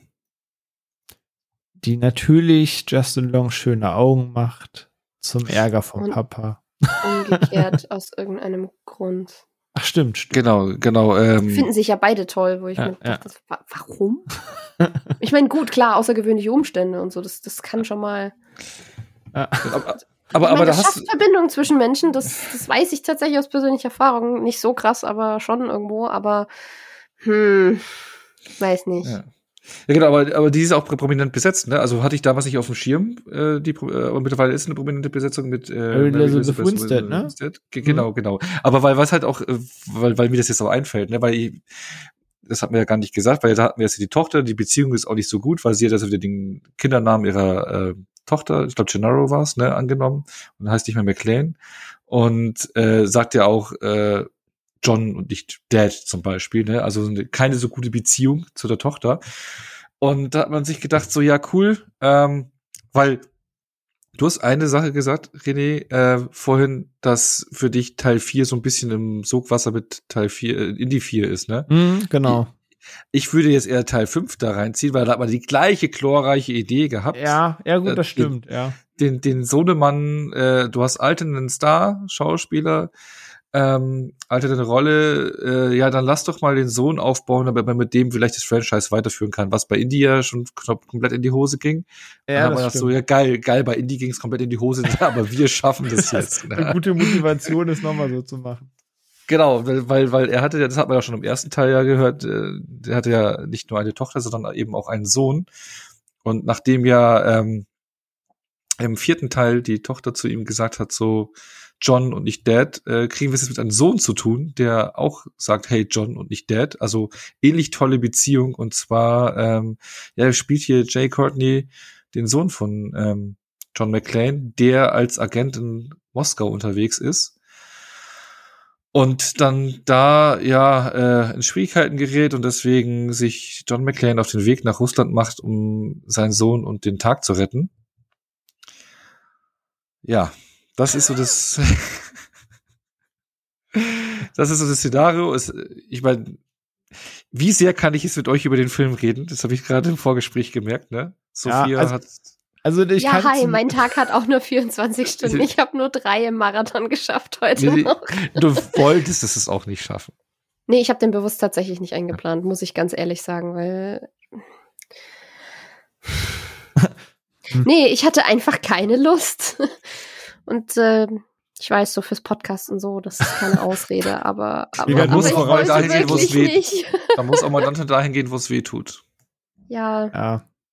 Aber, aber ich kann zumindest von den Erfahrungen, die ich habe, so ein bisschen erzählen, warum ich so schroff mit dem Film gehe. Vielleicht hilft das ja auch ein bisschen. Ja, genau, genau bei, dem, bei dem muss man sagen, weil darauf wollte ich hinaus, du hast natürlich nur den halben Film gesehen und dann ausgemacht. Ge genau, ähm, genau. Ich kann, ja. kann das eben auch kurz erläutern, genau. Weil, wir ja, nee, nee, du, weil da hast du den Mega-Twist noch verpasst. Vielleicht hätte für dich dann der Film besser gemacht. Ey, vielleicht potenzieller 10 von 10 Film bis heute verkannt. Ich, ich weiß nicht, was mir entgangen ist. Ähm, nee, wir hatten im Vorgespräch wohl gesprochen, richtig. Ähm, wenn ich jetzt richtig professionell bin, würde ich sagen, ich habe mich jetzt nochmal hingesetzt, ich habe mir das jetzt nochmal angeguckt. Aber ich sag's, wie es ist und ich erkläre auch gleich, warum und wieso. Ich habe bis heute den fünften Teil nie zu Ende geguckt. Ich kenne so 60, 65 Minuten des Films und habe diesen Film dann ausgemacht. Das passiert nicht allzu häufig. Es gibt eine Handvoll an Filmen, wo das mal passiert ist. Bei diesem Film ist es passiert. Und das aus mehrerlei Gründen.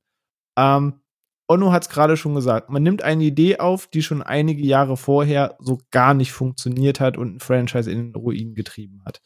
Dann haben wir den ganzen Look des Films und die Zeit, in der der Film erschienen ist, weil Stück langsam 5 ist 2013 erschienen. In den 2000 Ende der 2000er hat man noch so ein bisschen auf Biegen und Brechen die nächste Actionformel gesucht und man hat dies probiert und das probiert und mit Sam Worthington und mit Taylor Kitsch und mit dem und mit jenem und was können wir mit Mark Wahlberg machen und man hat irgendwie versucht zu gucken, wer ist das neue Actiongesicht, wer betritt die Nachfolge, es kann nicht alles Vin Diesel machen. Ähm, und irgendwann um die 2010 herum hat man so langsam einen Ton gefunden, wie Sci-Fi-Action, wie Heist-Action funktioniert. Und wir hatten schon 2011, zwei Jahre vor Stück langsam fünf, Fast Five was so ein bisschen gezeigt hat, wie neu modernes Popcorn-Kino funktioniert, als Fast and Furious komplett neu gesattelt ist. Und hatten da ja schon lange drüber gesprochen, wie da eine Verfolgungsjagd und Action aussieht. Dann springen wir jetzt Jahr 2013. Da ist Fast 6 erschienen. Da ist ein Star Trek Into Darkness erschienen. Da war das MCU schon am Laufen. Du hattest, auch wenn das schon B-Filme sind, White House Down und Olympus Has Fallen. Du hast Elysium gehabt, wo Neil Blomkamp gerade ähm, gehypt war. Du hast Pacific Rim. Du hattest geile Actionfilme, die auch schon einer festen Actionformel folgen, die funktioniert haben. Und in all dieser Release-Welle und diesen Filmen, die kurz davor oder zeitnah oder kurz danach erschienen sind, da wirkt dieser Film so dermaßen aus der Reihe und der Zeit gefallen, aber halt nicht im positiven Sinne, weil du hast einen Bruce Willis, der so gar keinen Bock mehr hat. Du hast einen Plot und einen Bösewicht, der dir egaler nicht sein könnte. Dann hast du da Jay Courtney, das halt eine laufende Teilnehmerurkunde, der kann halt gar nichts. Ähm, ich weiß nicht, nichts in diesem Film hat funktioniert. Ich wollte diese, diese Staffelstabübergabe irgendwie für voll nehmen. Ich dachte mir, okay, versuch's noch mal, weil wir eben schon gesprochen haben, diese, diese alternde John McClane-Sache hat schon Jahre zuvor im vierten Teil für mich nicht so richtig funktioniert.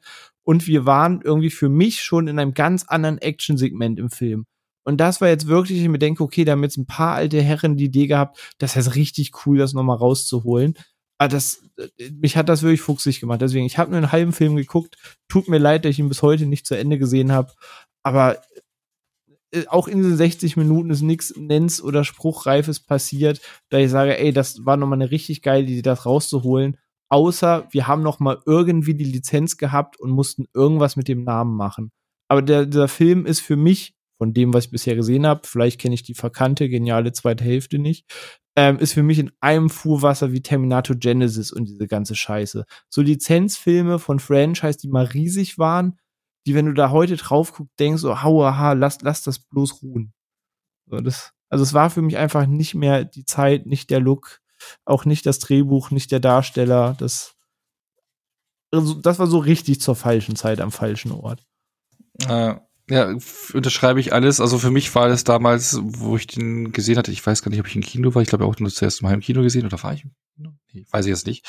Ähm, nee, ich habe ihn zuerst mal im Kino gesehen. So genau, für mich war das auch eine Riesenenttäuschung. Ich fand den furchtbar, den Film. Also auch Jay Courtney, ein Misscasting, eine der größten Misscastings ever. Ähm, war wirklich erbost und erzürnt damals, weil du sagst es auch dieser furchtbare Look, der nochmal also ich meine, Teil 4 war da schon nicht mehr so cool, der Look, aber der sieht ja noch beschissener aus. Also der macht ja so, auch keinen Hehl draus, dass Computereffekte Computereffekte sind. Also nee, nee, ja. da, die machen da gar keinen Hehl draus. Das sieht halt wirklich nach so Low Budget aus. Ja, ja, und, und, und dann auch, auch, auch, dann zerschneidet, du hast halt auch viele Action-Szenen. Ich, ich meine, was mich jetzt im Rewatch ein bisschen positiver gestimmt hatte, was ich gar nicht mehr so in Erinnerung hatte, äh, Erinnerung hatte, der kracht ja schon ordentlich. Ne? So am Anfang hast du so eine Verfolgungsjagd und sowas, die dauert echt lange und hast du echt auch viele. Und das ist das Einzige, was ich den jetzt im Rewatch anrechnen möchte, diesen Film. Viele Actionsequenzen, ähm, wo halt Autos rumkrachen und bla bla bla, wo du halt siehst, das sind echte Stunts, die da gemacht worden sind, ne?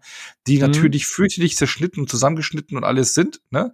Aber ich habe mir gedacht, so, ja, okay, man hat da schon krachen lassen und wollte schon, ne? Also, also dieser ganze Gerichtspart, äh, dem Gerichtsgebäude genau, danach und ne? mit den ganzen Autos, ja, genau, ja. genau. Und dann da rummert schon ordentlich. Dann dachte ich so, ja krass. Und ich meine, das geht für die zehn Minuten oder so. Also das dachte ich so, ja, okay, das, das, das schätze ich jetzt, auch wenn man sich die, die Stunts selber kaputt schneidet ähm, oder versucht spektakulärer zu schneiden. Und dann fand ich Jay Courtney diesmal nicht ganz so nervig, wahrscheinlich einfach nur, weil ich wusste, was mich erwartet.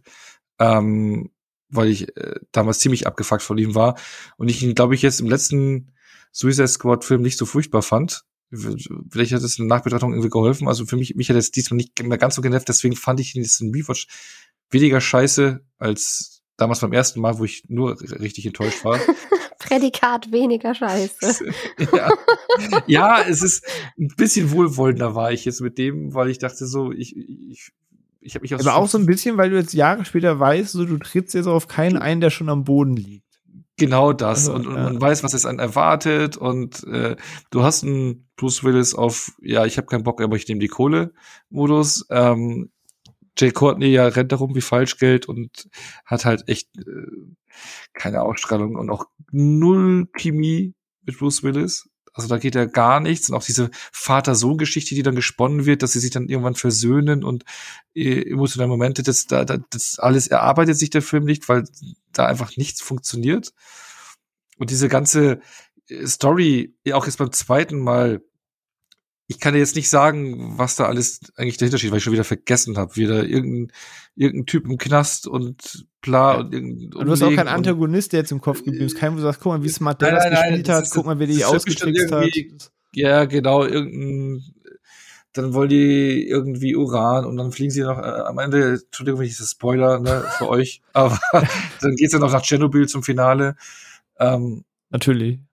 Ja, und äh, ja, puh, also ich, das vergisst du auch alles gleich wieder und dann wird es auch so, un, also die ganze Geschichte und was dahinter steht, das ist so unkoordiniert, so du, du verlierst dann irgendwann den Überblick oder du bekommst nie einen Überblick darüber, was jetzt irgendwie genau Sache ist oder auch einfach, was dich nicht interessiert, also zumindest so ging es mir so irgendwie so, ja, okay, irgendein Typ ist im Knast und dann befreien und dann unzurecht und die zwei gegeneinander und bla und irgendwas wollen die Uran, ja gut, lass mal. Ja. Ne? Und äh, du schaltest da irgendwann auf Durchzug und dann sitzen doch die Action-Szenen, die einigermaßen die dann aber zumindest von dem, weil ich kenne, auch eine furchtbare Kameraarbeit wiederum hatten und halt einfach ja, ja, genau. zwar da waren als Action-Szenen, aber auch irgendwie hässlich aussahen. Alles. Also, ähm, Boah, siehst ja. du mal, da wäre ich eh böse geworden.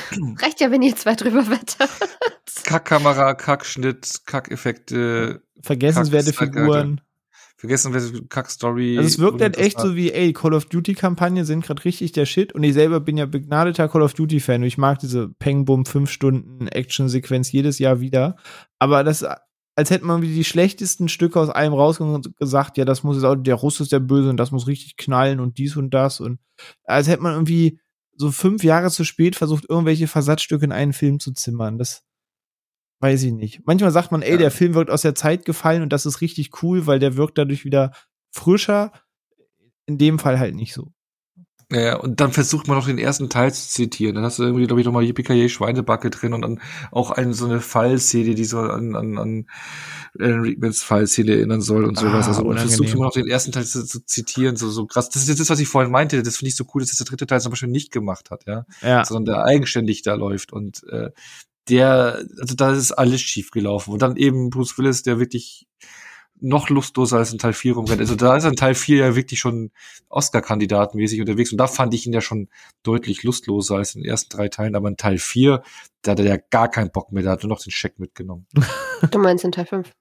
Äh, Teil 5, ja, meine ich. Genau, in Teil 5 hat er noch den Check mitgenommen, ja, genau. Also, äh, ja, für mich ist halt Teil 4 so äh, Abschluss, aber nee, äh, ähm, nee, furchtbar, furchtbarer Film. Ja, Ich weiß nicht, wie man sowas verbre äh, aus, aus, aus, einer Reihe machen kann. Ne? Da finde ich jetzt ehrlich gesagt so die Vergleiche, die du gemacht hast mit Terminator Genesis und sowas, die finde ich dann noch einen Ticken stärker, wirklich. also und das sagt Genesis, schon eine Menge. Ja, ich meine, Genesis finde ich gar nicht so furchtbar. Also der hat vor allem darunter gelitten, dass er seinen größten Twist schon im Trailer verraten hat. Das ist richtig, ähm, ja. Wenn das nicht gewesen wäre, glaube ich, jetzt. das ist echt krass. Aber ist der schlechter als Venom Let There Be Carnage? Was Genesis? Ich glaube. Nein, ich meinte jetzt äh, Stopp langsam 5. So sind schon beide ähnlich scheiße. Auf ein Level, auf ein, auf, auf ein, ein Scheiß-Level. Ja. Also siehst du, dann ist es wirklich gut, dass ich mir nie angeguckt habe. Ich meine, ich es muss mich ja auch nicht kaputt machen für die. Genau, es ist wirklich ein Scheiß. mit Venom mache. Genau, es ist ein Scheiß-Level, was du da äh, eigentlich hast, du vor allem auch ein Enttäuschungslevel. Ah. Aber es motiviert mich, die zweite Hälfte auch nie komplett nachzuholen. Ja, aber da kommt dann noch irgend so ein aufgesetzter Twist natürlich und ähm, Lass mich raten, irgendwer beim Bösewicht ist verwandt miteinander.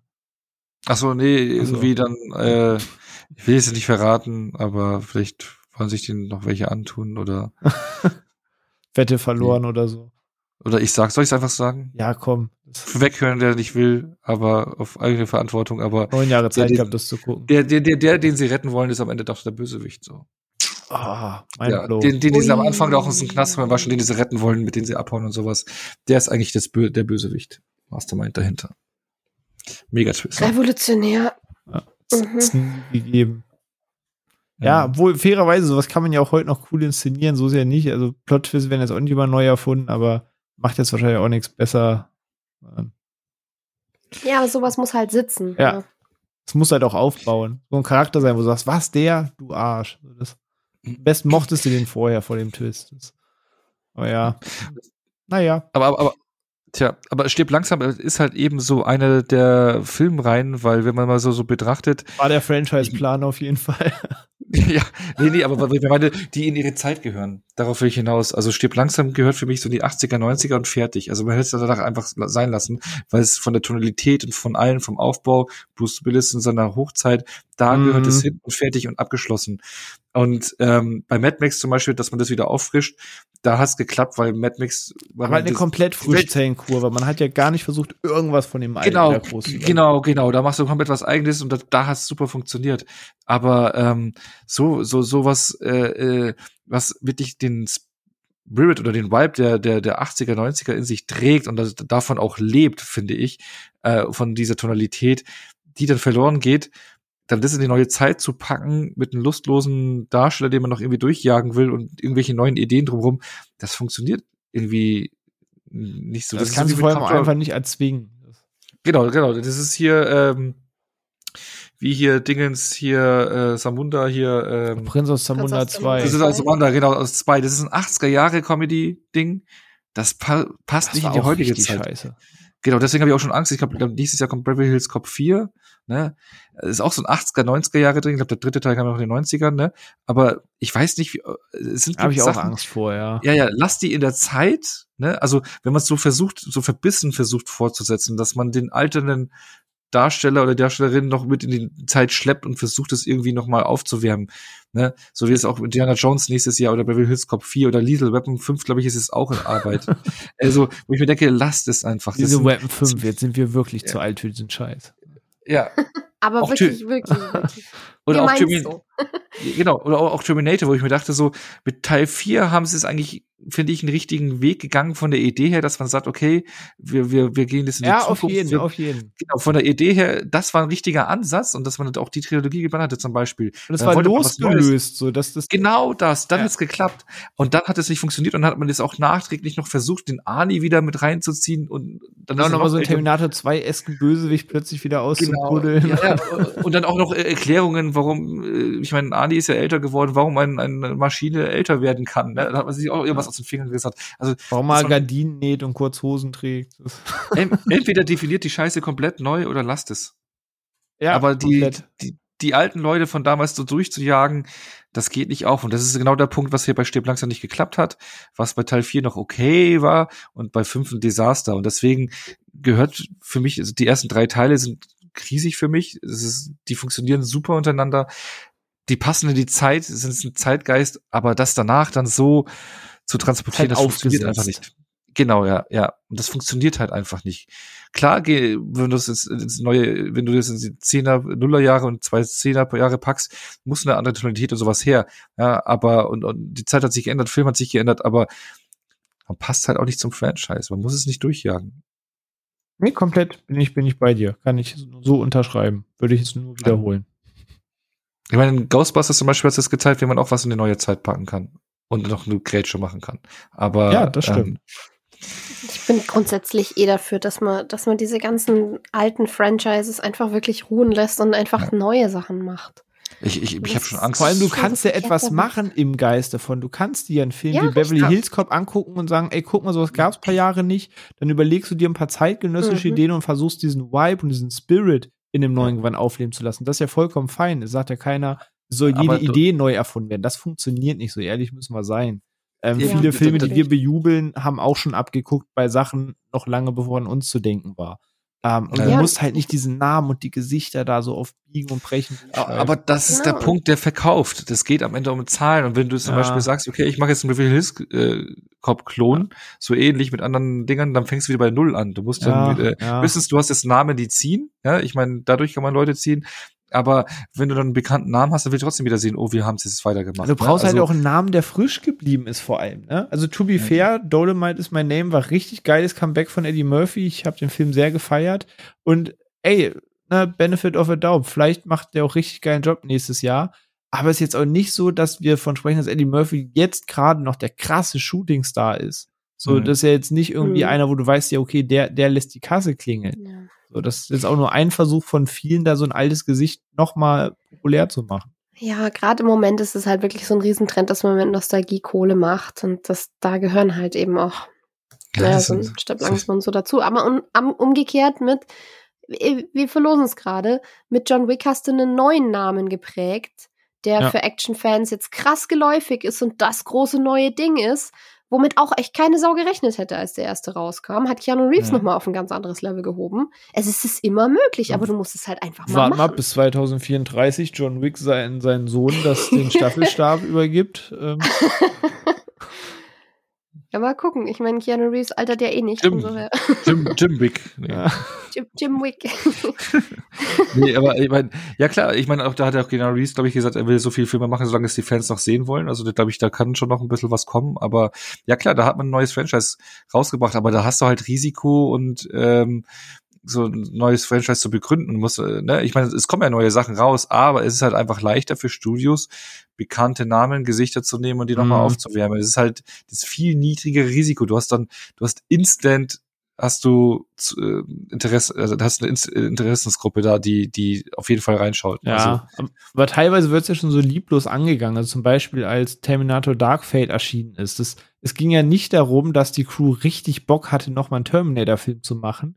Die Diskussion war, dass das Markenrecht am Auslaufen war und die mussten jetzt noch einen Film drehen, damit das Recht für die nächsten Jahre beim Studio bleibt. Da hat Cameron irgendwelche Hyopies beauftragt, Dark Fate zu drehen. Und dann hat man das zwar eine Promo geschossen, als würde man den neuen Terminator 2 drehen, kam dann aber halt auch nur heiße Luft bei dem Film bei raus.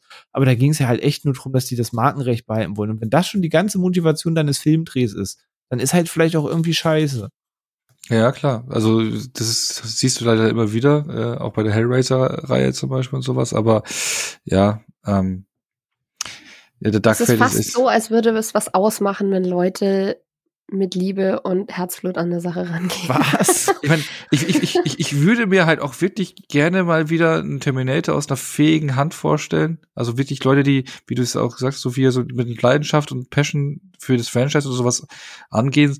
Ähm, so wie sie es halt bei Ghostbusters jetzt gemacht haben, mhm. finde ich, da ist man genau diesen Weg gegangen. Du hast frische Ideen, du hast noch die Brücke zu den alten geschlagen, äh, die Zöpfe dann im Prinzip auch jetzt abgeschnitten und ähm, hast es perfekt verpackt. Da ging es für mich wunderbar auf. Aber dann mach sowas so. wie Salvation halt. Ja. Und sag, es gibt diese Geschehnisse, es gibt Arnie als den einen Terminator und so weiter, aber das hier ist einfach die Welt von Terminator. Und jeder kann Salvation finden, wie er will. Der kann den Scheiße finden, kann den gut finden. Ich finde den zunehmend besser, aber ich mag auch Christian Bale. Ja. Aber ich liebe die Idee des Films zu sagen, das ist die Welt von Terminator und wir zeigen einen ganz anderen Konflikt hier und spielen nur mit dem, wovon ihr immer gehört habt. Mhm. Ähm, das muss für nicht jeden klappen, aber der, der Mut dazu war zumindest zu sagen, okay, man macht aus der Idee irgendwie was Neues und nicht das, was wir eben besprochen haben.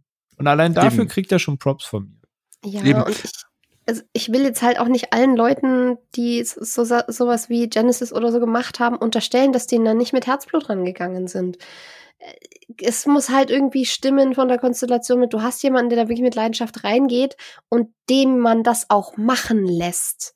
Das ist ja das Nächste, ob du quasi durchsetzen kannst oder dich so reinkniest, dass es wirklich genau das wird, was du willst, oder ob du dir halt vom Studio reinreden lassen musst oder lässt oder was auch immer. Ob du jetzt ein George Miller bist, der 20 Jahre zwischen Australien, Namibia und keine Ahnung wo hin und her fliegt, wenns Wetter schon wieder nicht mitspielt, um diesen verdammten Film irgendwie in den Kasten zu kriegen und keine Ahnung, wie lange Vorbereitungszeit damit reinrechnet und was weiß ich. Oder ob du dann halt sagst, ja gut, dann machen wir es halt so, wie es wie es gewünscht ist oder so. Das ist ja, es ist ja immer ein bisschen komplizierter, als wir es jetzt Ja, sehen können, aber ich, ich glaube Ja. schon, dass ich glaube schon, dass die Leute da auch was Cooles machen wollten. Ich meine, bei Terminator, der Unterschied ist eben, weil da kann ich jetzt endgültigen Bogen spannen, so, Mhm. bei so Sachen wie bei Terminator, Ghostbusters oder auch Mad Max, da ist es nicht personengebunden, hundertprozentig. Da ist es, du hast eine große Welt, du hast eine Mhm. Geschichte, du hast in den Filmen schon eine Welt eröffnet, ja, aus der du viel machen kannst. Bei Mad Ja, Max das hast du dieses Endzeit-Szenario, was du in Fury Road genutzt hast. Bei Ghostbusters, Geister, die kannst du überall geben. Du bist nicht gebunden an einen Ort oder sowas, Geisterjäger. Du kannst es, kannst ein neues Team aufbauen und sowas. Du hast im Prinzip eine Idee, die du mannigfaltig nutzen kannst. Oder äh, Terminator, ich glaub, hab ich Terminator schon gesagt, Terminator auch halt, ne? Du kannst halt dann die Zukunft zeigen oder sonst irgendwas. Also du kannst dann schon mit rumspielen. Ja, ich meine, Blade Runner 2049 hat's ja gezeigt. Genau, genau, wieder auf die Brücke schlank, genau. Auch mit Leidenschaft drin. Aber bei Stirb langsam geht es halt nicht so hundertprozentig. Klar, du hast eine Konzeptidee, was wir vorhin hatten, die ja kopiert worden ist. Aber Stirb langsam ist ja hardcore personenbezogen. John McClane ist Stirb langsam. So. Und, ähm, und auch dieser Zeitgeist irgendwie. Und das jetzt noch äh, x-fach immer wieder aufzulegen und mir was Frisches dazu zu bringen, das geht halt irgendwie irgendwann nicht mehr. Und da kannst du jetzt auch, du, du kannst bei Stirb langsam jetzt nicht wie jetzt äh, bei Terminator 4 jetzt hier sagen, okay, wir beleuchten mal eine andere Seite des Universums. Nee. Geht, gibt's nicht. Du hast da keine große Welt und deswegen sag, meine ich halt, dass es nicht so hundertprozentig funktioniert, die Dinge bis in die Neuzeiten irgendwie immer durchzujagen. Ja, Und oder das du merkt musst- man eben beim musst wissen, wie richtig. Um jetzt nicht nur zu merken, es gibt tatsächlich ein Beispiel, wo das für mich tatsächlich erstaunlich gut funktioniert hat. Das ist jetzt auch nicht der Film des Jahres gewesen, aber weil ich gerade so auf dieser ganzen Idee rumhämmer, zum Beispiel Bad Boys for Life, der neue Bad Boys Film, der vor zwei Jahren erschienen ist. Der hat für mich Das das tatsächlich top, in einem ja. smarten Rahmen geschafft, eben genau die Sachen, die wir eben kritisiert haben, in einem relativ smarten Rahmen mit einem eigentlich ganz charming Drehbuch zusammenzufügen, dass es halt tatsächlich nochmal funktioniert hat. Der hat an keiner Stelle versucht, der größte Actionfilm aller Zeiten zu sein. Der hat versucht, sich auf die Stärken, die die Filme hatten und auf die Dynamik der Charaktere zu konzentrieren. Hat da auch eine Next Generation reingebracht. Aber da hat das alles viel besser ineinander gegriffen. Da hast du gemerkt, da waren zumindest Leute, die wissen, in welchem Größenradius die sich nur bewegen und in welchem Spektrum das funktioniert. Und genau in dem wurde es auch umgesetzt. Und da war das zum Beispiel vollkommen fein. Ja. Ja, vielleicht, vielleicht wären noch richtige Macher ist für Stirb langsam vier oder fünf, oder was heißt, äh, ja, vier klammern jetzt mal aus, aber Teil fünf irgendwie so mit Herzblut und sowas, die was auf dem Kasten haben, vielleicht besser gewesen. Keine Ahnung, ob man das doch mal äh, hätte auffrischen können, aber es wird jetzt erstmal ja keine Filme mehr geben, ne? Außer wir kriegen irgendwann so Deepfake-Filme, äh, Stirb langsam Filme.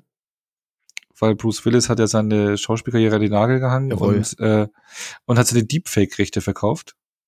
Aber jetzt ja, glaube ich, doch nicht, oder? Ich hatte irgendwas mal gelesen, dass Echt? das irgendwie Ah, doch doch eine nicht. Falschmeldung war und es gibt Ah, jetzt doch okay. kein Recht, mit seinem Gesicht äh, Filme zu machen. Oder es Okay, ging wohl, okay. wohl nur um, Werbungen oder so. Das ist wohl irgendwie ein bisschen aus dem Kontext gerissen worden, weil es da wohl mal um einen Werbedeal ging oder so. Aber ich Ah, glaube, Stand jetzt soll das wohl doch nicht passieren. Ja, dann bin ich ja beruhigt. Weil sonst, wer weiß, Hollywood ist zu allen fähig. Ja. Und dann könnte, könnte ich mir in zehn Jahren irgendein so ein Deepfake Bruce Willis äh, Plus de-aged und verjüngt. Genau und dann haben wir das, de-aged. 30-jährigen Bruce Willis in einem neuen Film. Ja. Nee, braucht man nicht. Nee, zum nee. Glück nicht. Nee, es ist ja zum Glück ist ein Abschluss und Ende damit. Ähm, und äh, ja, Ende der Reihe und auch Ende unserer Episode, oder? Yes, ich, ich glaube, Ja. bin langsam genug gestorben heute. Es war zwar langsam, aber irgendwann ist ja doch auch Ende. Eben. Kommen wir mal langsam zum Ende, ne? Das heißt, alle Beteiligten haben, Onno hat vorhin, das wisst ihr nicht, im Vorgespräch kurz andeuten lassen, er wusste gar nicht, wie wir echt zu den Filmen stehen, weil manchmal stehen Letterboxd-Wertungen und dies und das und manchmal Rankings Mhm. gehabt. Ist 90 Mal auf Discord besprochen, weiß der Geier. Aber man führt jetzt nicht alle zwei Monate eine bestimmt langsame Diskussion. Ähm, aber wenn ich das jetzt richtig rausgehört habe, ist bei allem so quasi das 1, 3, 2, 4, 5 Ranking bei rausgekommen. Ja, Ja. sieht so aus. Eindeutig. Okay. Das ist Außer, äh, außer bei Phil, da wäre es, glaube ich, 1, 4. Okay, jetzt weiß ich nicht, was 2 oder 3. Ich glaube davor 1, wäre- 4, 3, 2, 5, glaube ich. Glaube, ich, er Also, mag den er dritten meinte, immer noch. Er meinte den dritten mag er nicht so gerne. so. Ja. Ja. Also vielleicht 1, 4, 2, okay, 3. dann, ja. Aber wir drei sind uns sehr, sehr einig. Also, ja, aber 5, 5 zum Beispiel, da hat er einen halben Stern nur gegeben. Also da, ähm, den mochte er auch nicht. Also da ist er ganz d'accord mit uns. Okay, sehr gut. Also von daher, damit wir das vollständige Ranking des Teams haben, ne? Drei Überschneidungen und der Phil. All- Alles beim Alten. nee, wir haben ja auch dich, manchmal wenn du schon. Genau, wir haben ja manchmal andere Überschneidungen auch, Überschneidungen mit dem Ja, Phil und dann bist, das kriegst du aus dem Raster, ne? Das stimmt. Ist ja auch wichtig, dass das Ja. ist. Aber nee, wir, wir waren dann vollkommen unabgesprochen. Ich finde es auch witzig, dass quasi das gleiche Ergebnis jetzt einfach bei rauskam. Ja. Aber mich, mich hat's gefreut, dass er den dritten Teil auch so gern mögt. Da hatte ich, Ein bisschen Angst, Angst. vor gehabt. ja, ja. Ja, alles, alles gut gegangen heute. Aber ihr könnt ja da draußen auch gerne bei Social Media in Discord oder sowas äh, euer Ranking bekannt geben. Vielleicht gibt's ja welche, die 5, 4, 3, 2, 1 machen oder so. Das wäre wild. ja, das wäre sehr wild. Aber hey, lass, lass uns gerne wissen. Ich meine, jeder hat andere Präferenzen, Gutes, jeder was hat mit gefällt anderen und Sachen so. angefangen. Ne? Also, ja, Genau. gebt uns Bescheid. Genau, und damit ähm, beenden wir äh, das oder schließen das Stirb langsam ähm, Buch und öffnen nächste Woche ein neues, ne? Ein, ein Franchise, das noch nicht so viele Teile hat, aber bekommen wird. Und trotzdem schon einen erstaunlich großen Namen dafür besitzt, dass es erst einen Film gab. Vielleicht den Ja. größten Namen, den es so je gab. Gemessen am finanziellen Erfolg. Ja. Da geht's nach Pandora, ne? Mal wieder. Aufbruch. Wir reden über Kettenarmbänder. Der ist noch auch Pandora, oder? Diese Armbänder. Ach so, ja, halt- stimmt. ja. Die Marke. Ja. Oh Gott. Sollte ich eigentlich wissen. Nee, ich, ich Genau. bin Genau, gespannt. Ich Pandora. bin gespannt. nicht um, es geht nicht um die Büchse, sondern den Planeten und auch nicht den Schmuck. Genau, es geht um Navi, aber auch nicht das im Auto, gell? Tom Tom, aber Sam Worthington. Tom, Tom, ja, okay, ist ja. Genau, da geht's nächste Woche hin. Und äh, ja, bis dahin eine schöne Woche und danke fürs Zuhören. Ciao. Tschüss.